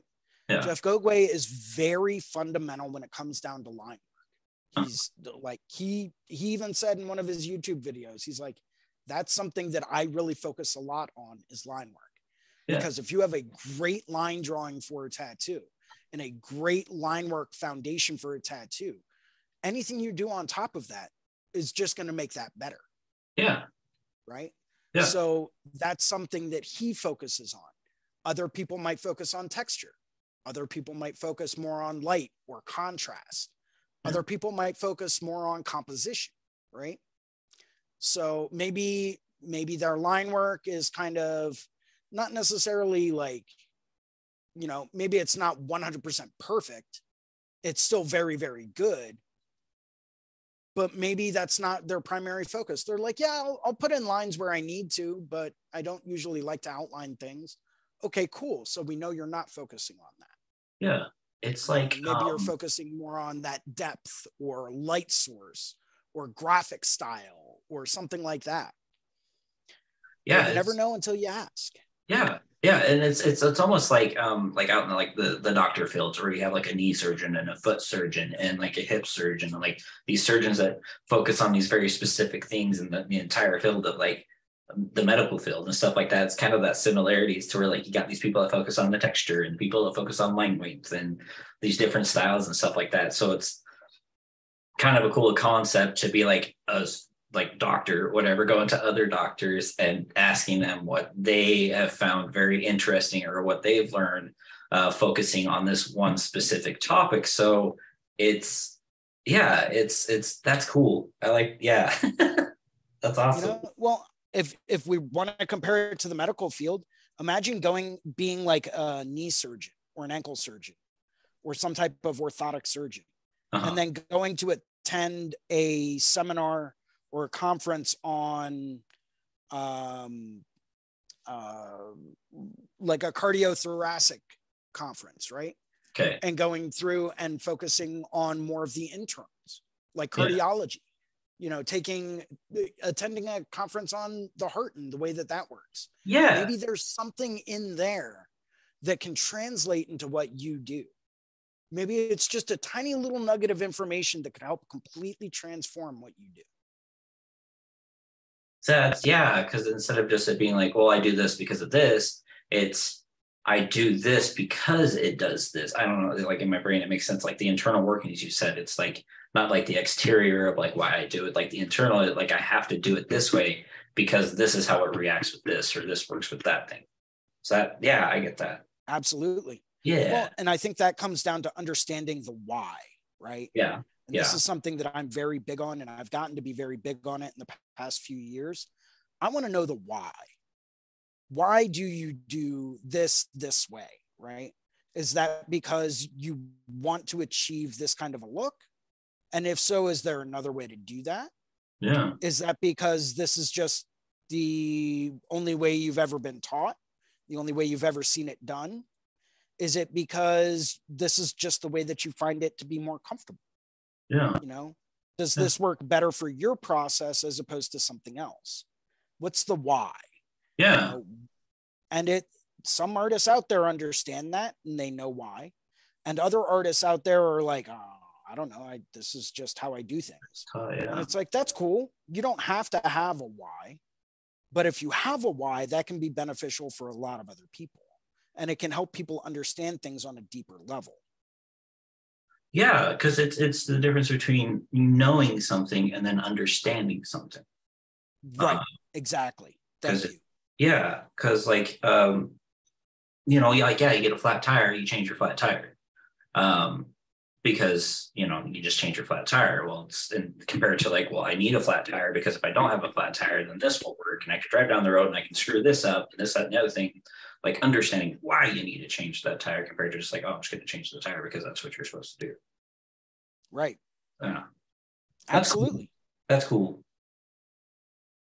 Yeah. it's like help me understand the why Mm-hmm. because like yeah, and it's something that i find a lot of younger tattooers in this day and age they're not taught the why they're just it's one of those do as i say because this is the way that it's always been done Yeah.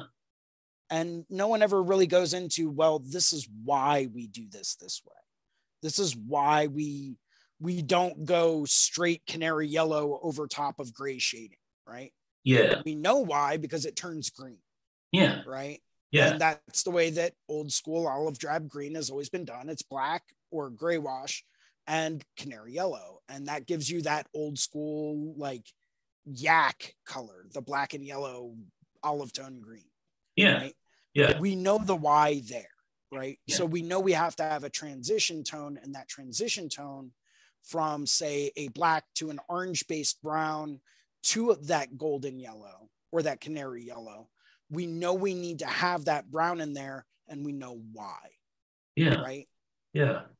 but we could also do something like well maybe we do a black to a purple into a uh, yellow ochre right? Okay. that can also work. Yeah. right? Because any color that you put over top of that is going to neutralize and it's going to help prevent that green from showing up. Now if you want a warmer shadow there or a cooler shadow that's going to kind of depend on the color that you use. Maybe you want to use that orange base brown because you want to have that nice warm transition maybe you want to get more of a cool transition in there so maybe you want to use something more of like a neutralized brown or uh, maybe even like a light purple and Yeah. then mixing the yellow with that to create that muted yellow tone Yeah. it's going to create a much cooler color gradient Mhm. right but if Yeah. we know the why that we put the color over top of that gray wash we can then expand on that and use that as a skill Yeah. You know so it's little things like that that can really expand everything that we do and Yeah, that's that's my personal quest in life i want to know everything i want to know the why Yeah. Well, you you picked a great topic, sir.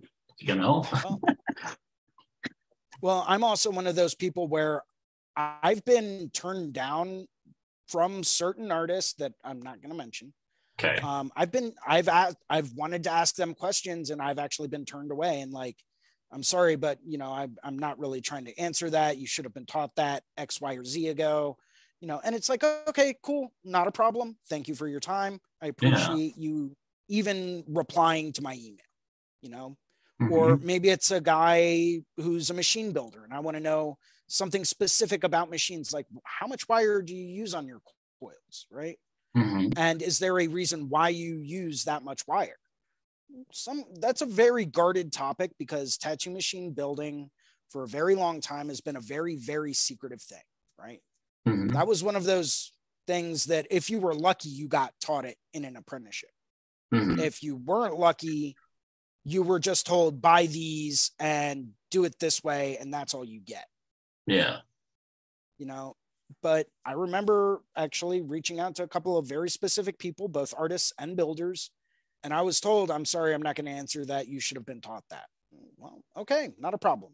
Yeah. find that information somewhere else. Hmm you know but if you're not afraid to get that kind of a rejection letter if you're not afraid to go down that road and get out of your comfort zone and say to yourself hey you know what?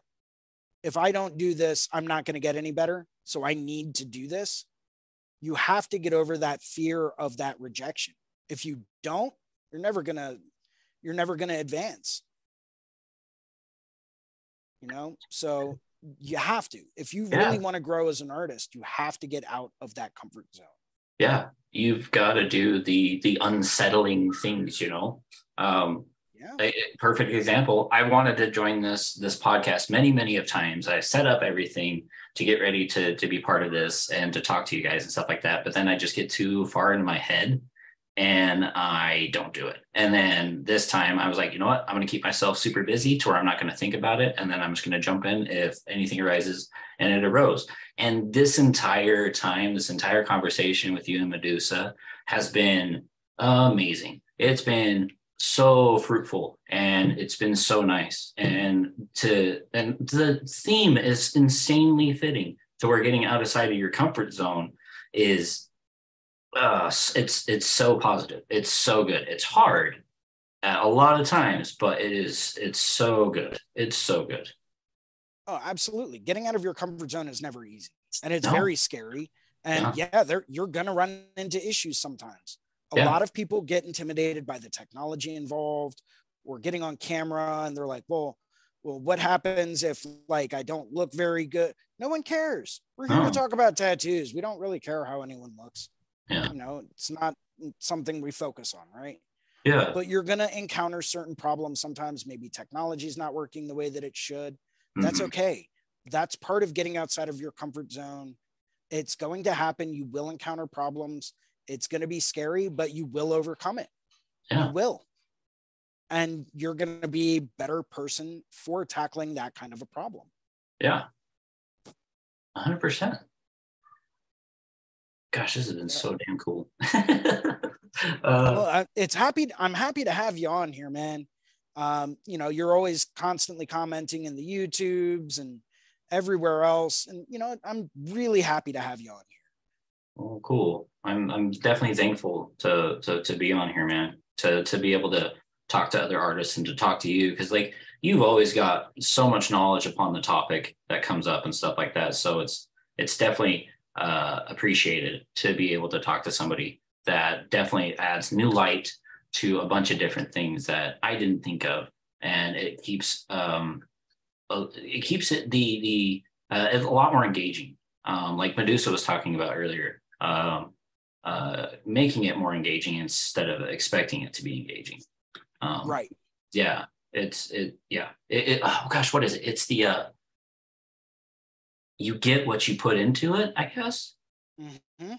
Um. So yeah, if you don't interact, um, nothing's gonna happen. So yeah. absolutely if you don't if you don't want to interact and you don't want to ask questions that's fine but you're never going to gain the knowledge that you're seeking unless you do interact right yeah, because it all, and you're right it all comes down to what are you putting into it and because if you're not putting anything into it you're not going to get anything out of it obviously yeah, nothing in life is free you could, there's got to be a sacrifice somewhere give and take, man. um, Give and take. Yeah, absolutely but that's what makes things so valuable Yeah. Social currency. Okay. truth Social currency. Okay. That, that that is a thing. i think i kind of overdid it with the mushrooms Um.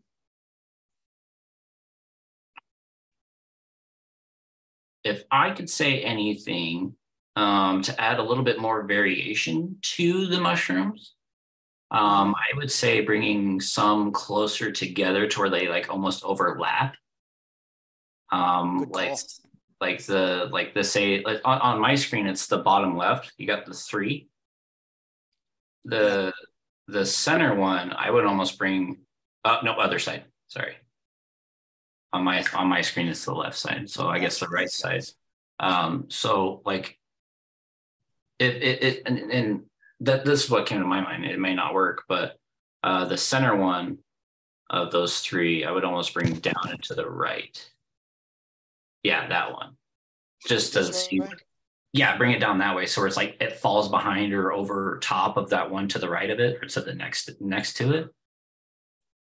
Okay Um let's give that a go yeah.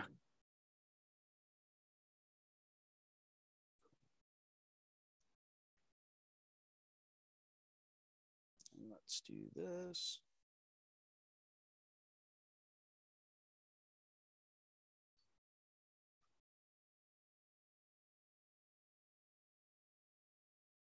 maybe have like a little bit of the edge Yeah. Coming down this way Yeah. Yeah. And toward like, Like yeah, the, the bottom out. of that. Yeah. Yeah. then then we could even if we have a little bit more room do like another guy up here just kind of like hanging out in the back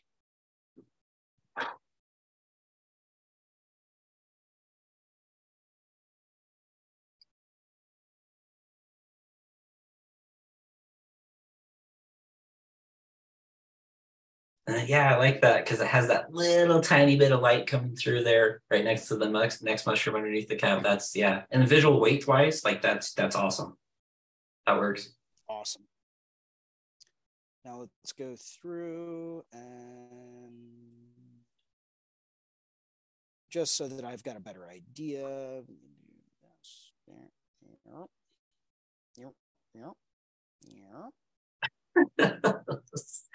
I like sound effects. they make the drawings better.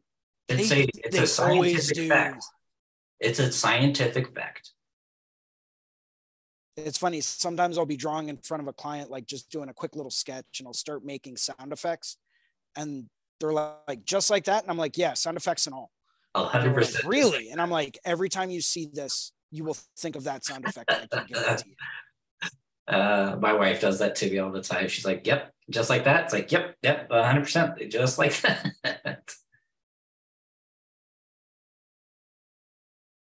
That guy would be there. This guy would come out here.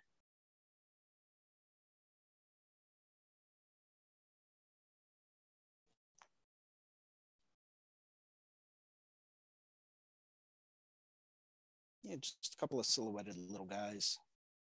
yeah.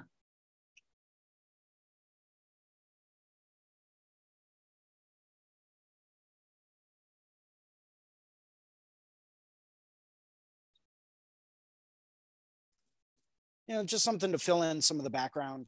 Mm-hmm. Yeah, yeah. It, it definitely keeps the entire silhouette of the entire piece interesting. It's it's not very um I don't know, yeah, it just makes it exciting. It's got different things here and there. Um, so yeah, the overall levels and layers. awesome. Then um, let's go back here. I'm just going to finish this line drawing, and then um, we'll probably be shutting down for the day. Okay. Um, Lord knows I still have some holiday shopping I have to do, so Yeah. Yeah, today's, a. too- Oh, sorry. uh, I was going to say, actually, I don't have time to do holiday shopping because I have a studio holiday party to go to. Um, Oh, that sounds exciting. I'm gonna have to put that off another day. But yeah, Yeah. we're um the owner of the studio I work for always likes to do fun, fun little holiday get together things. Um, you know, and it's it's really good for morale and team building, and um, you know, just a, a sense of community. Yeah. Where hey, yeah, we all work together, but you know what? We can also do fun things together as well. Yeah. Yeah. It's and, and it's it's it's good for the shop. You know, the overall vibe of the the the the tattoo shop. It definitely helps out. So I've done the whole uh, separate rooms for every artist and comparing that to the open room to where all the artists can like talk to each other. Um, definitely pros and cons to each ones, but yeah, Oh, the morale absolutely. is awesome. Well, and, you know, I've always been a big advocate for, you know, working in studios with other artists.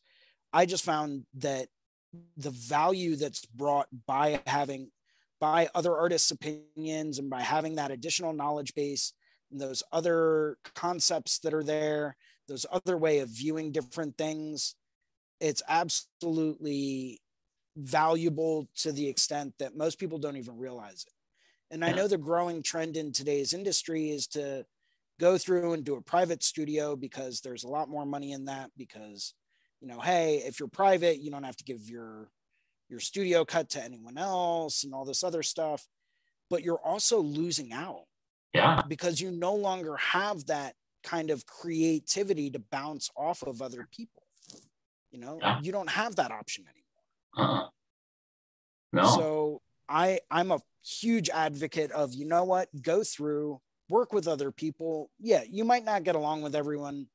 Fine, whatever. You don't have to like everyone you work with. You don't. It, it's common misconception. Well, I don't get along with so and so. Yeah, okay, and point but there's ways to become, you know, compromise and be applicable with each other and, you know, keep things uh, civil. There you go. Right.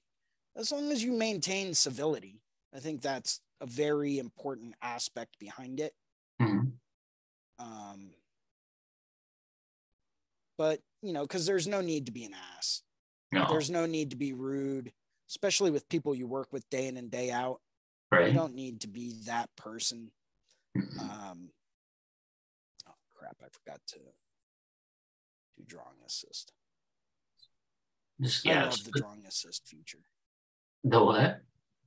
Drawing assist and Procreate, how you can mirror things. It's super helpful and it's fun, you saves know, so much time. a lot, especially like stenciling and stuff like that. Saves a lot of time. That it does.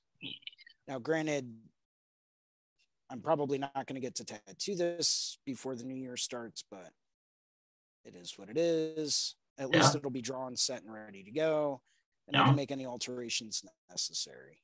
hmm Yeah, hundred percent. You know, to to get this much progress on it now, you're definitely able to like step away from it for like maybe a couple days if you wanted to, um, guilt free, and then come back to it and be like, oh, okay, all right, this, that, and the other thing. You know. And then where is, I wanted to add one more layer. Oh. Here and just do a quick little. To kind of show the level of water or fluid inside this. Yeah. Maybe I'll cut it a little bit lower. So that that way it actually looks like it's a bottle. And then I'll take my mm-hmm. line drawing of the skull that I did. I'll just erase that part and here. Yeah.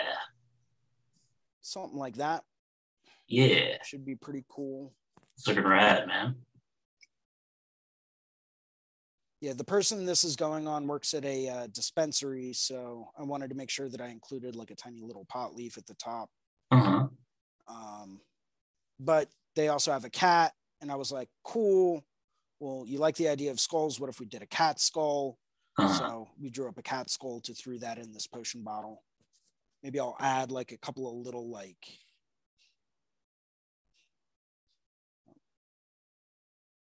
couple of little uh, bubbles.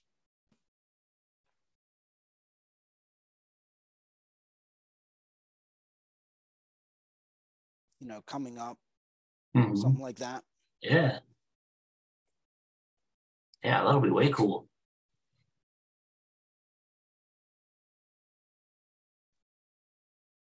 Give it a little fizz. Uh-huh.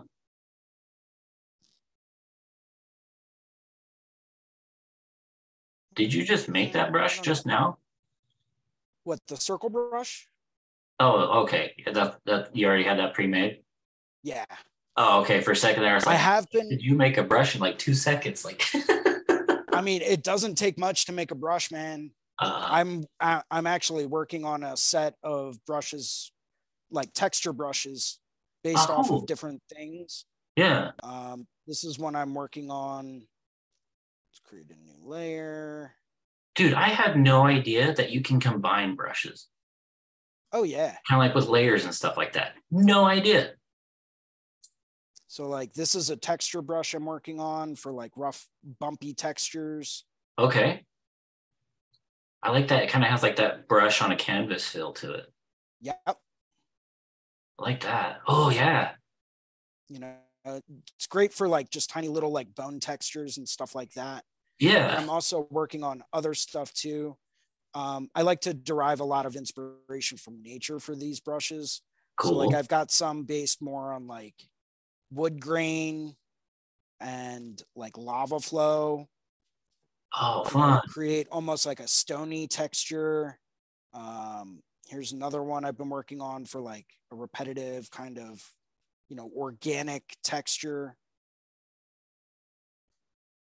Know, these are all just fun little things like a little crackle brush, bumpy texture Heck yeah. for doing like biomechy, like organic stuff. This Yeah. one's, a I still have to tweak this one a little bit, but this one has more of like a stone texture. I gotcha. Yeah, dude.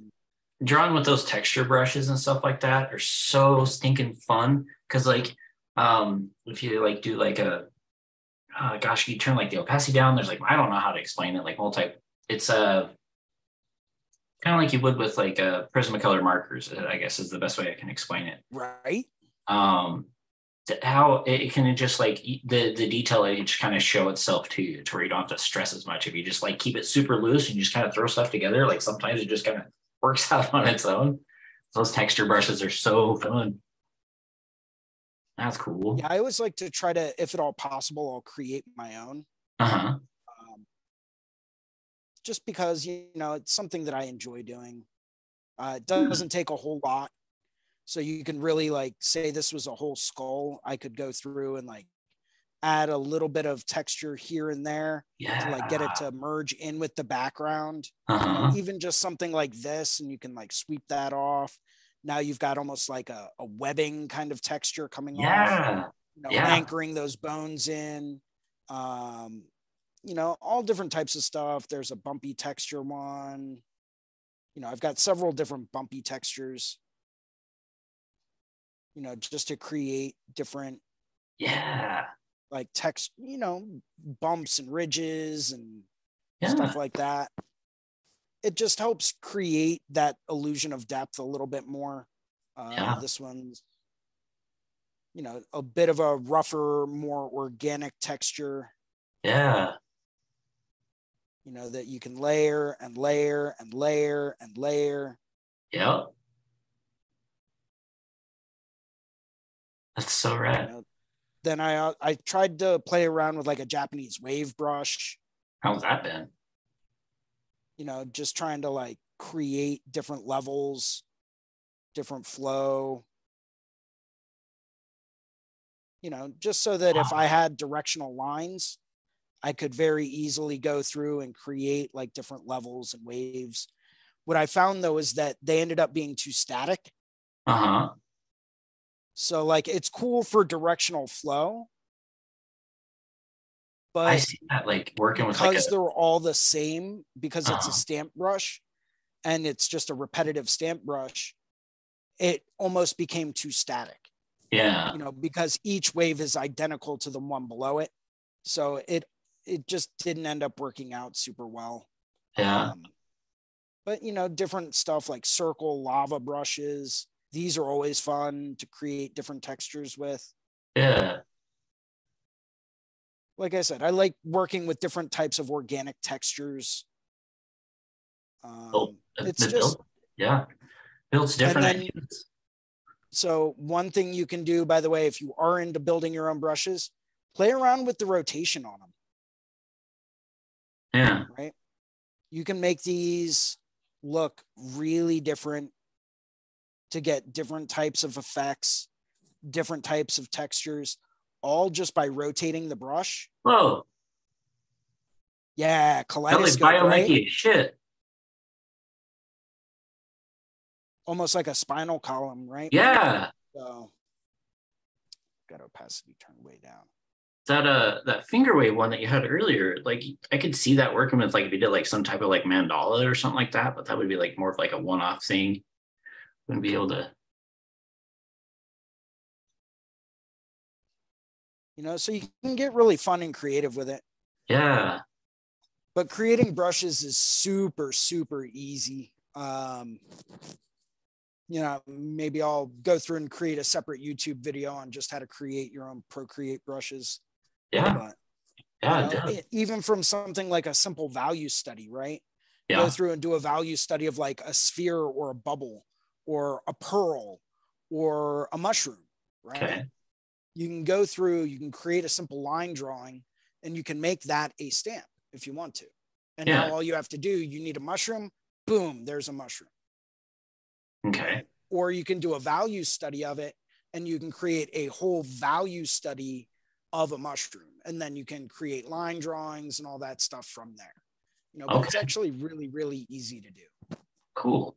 Yeah, I'll have to play around with that more. I've only I've only messed with like little things, and I, I always stick to my like my marker brush and then like my my airbrush. Like that's basically all I use. But yeah, I can see the.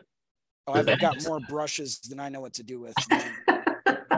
like this is just to give you an idea like this is all of the brushes that i have currently loaded in my library yeah.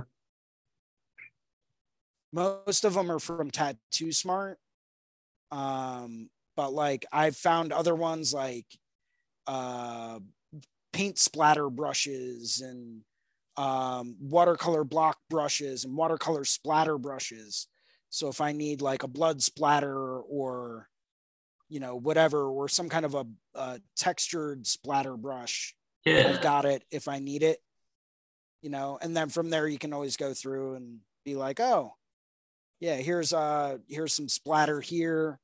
Go Yeah. through, do a little bit of erasing. There's an ink splatter for like a watercolor tattoo, right? Uh-huh. Not that I advocate getting watercolor tattoos, I do not, but it is there.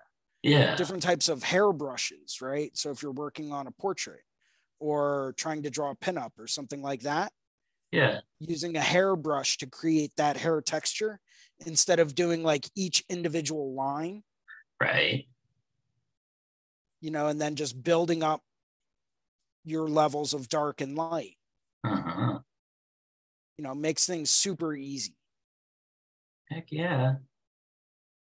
You know, it's all different types of ways to get the mock up done so that you can turn around to someone and be like, yeah, I can do that. That's not a problem. Yeah. um, or like say you have calligraphy to draw right drawing calligraphy can be very very easy with the right brush. Well that's that one. Where is?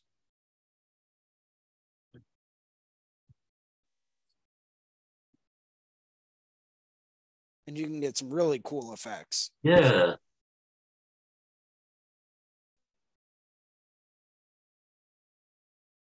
not that one i don't like that one that one almost looks like it has a glow to it Uh-huh. you know, just different straight kinds of calligraphy. You know, it's pretty easy. It's pretty fun. That's way cool.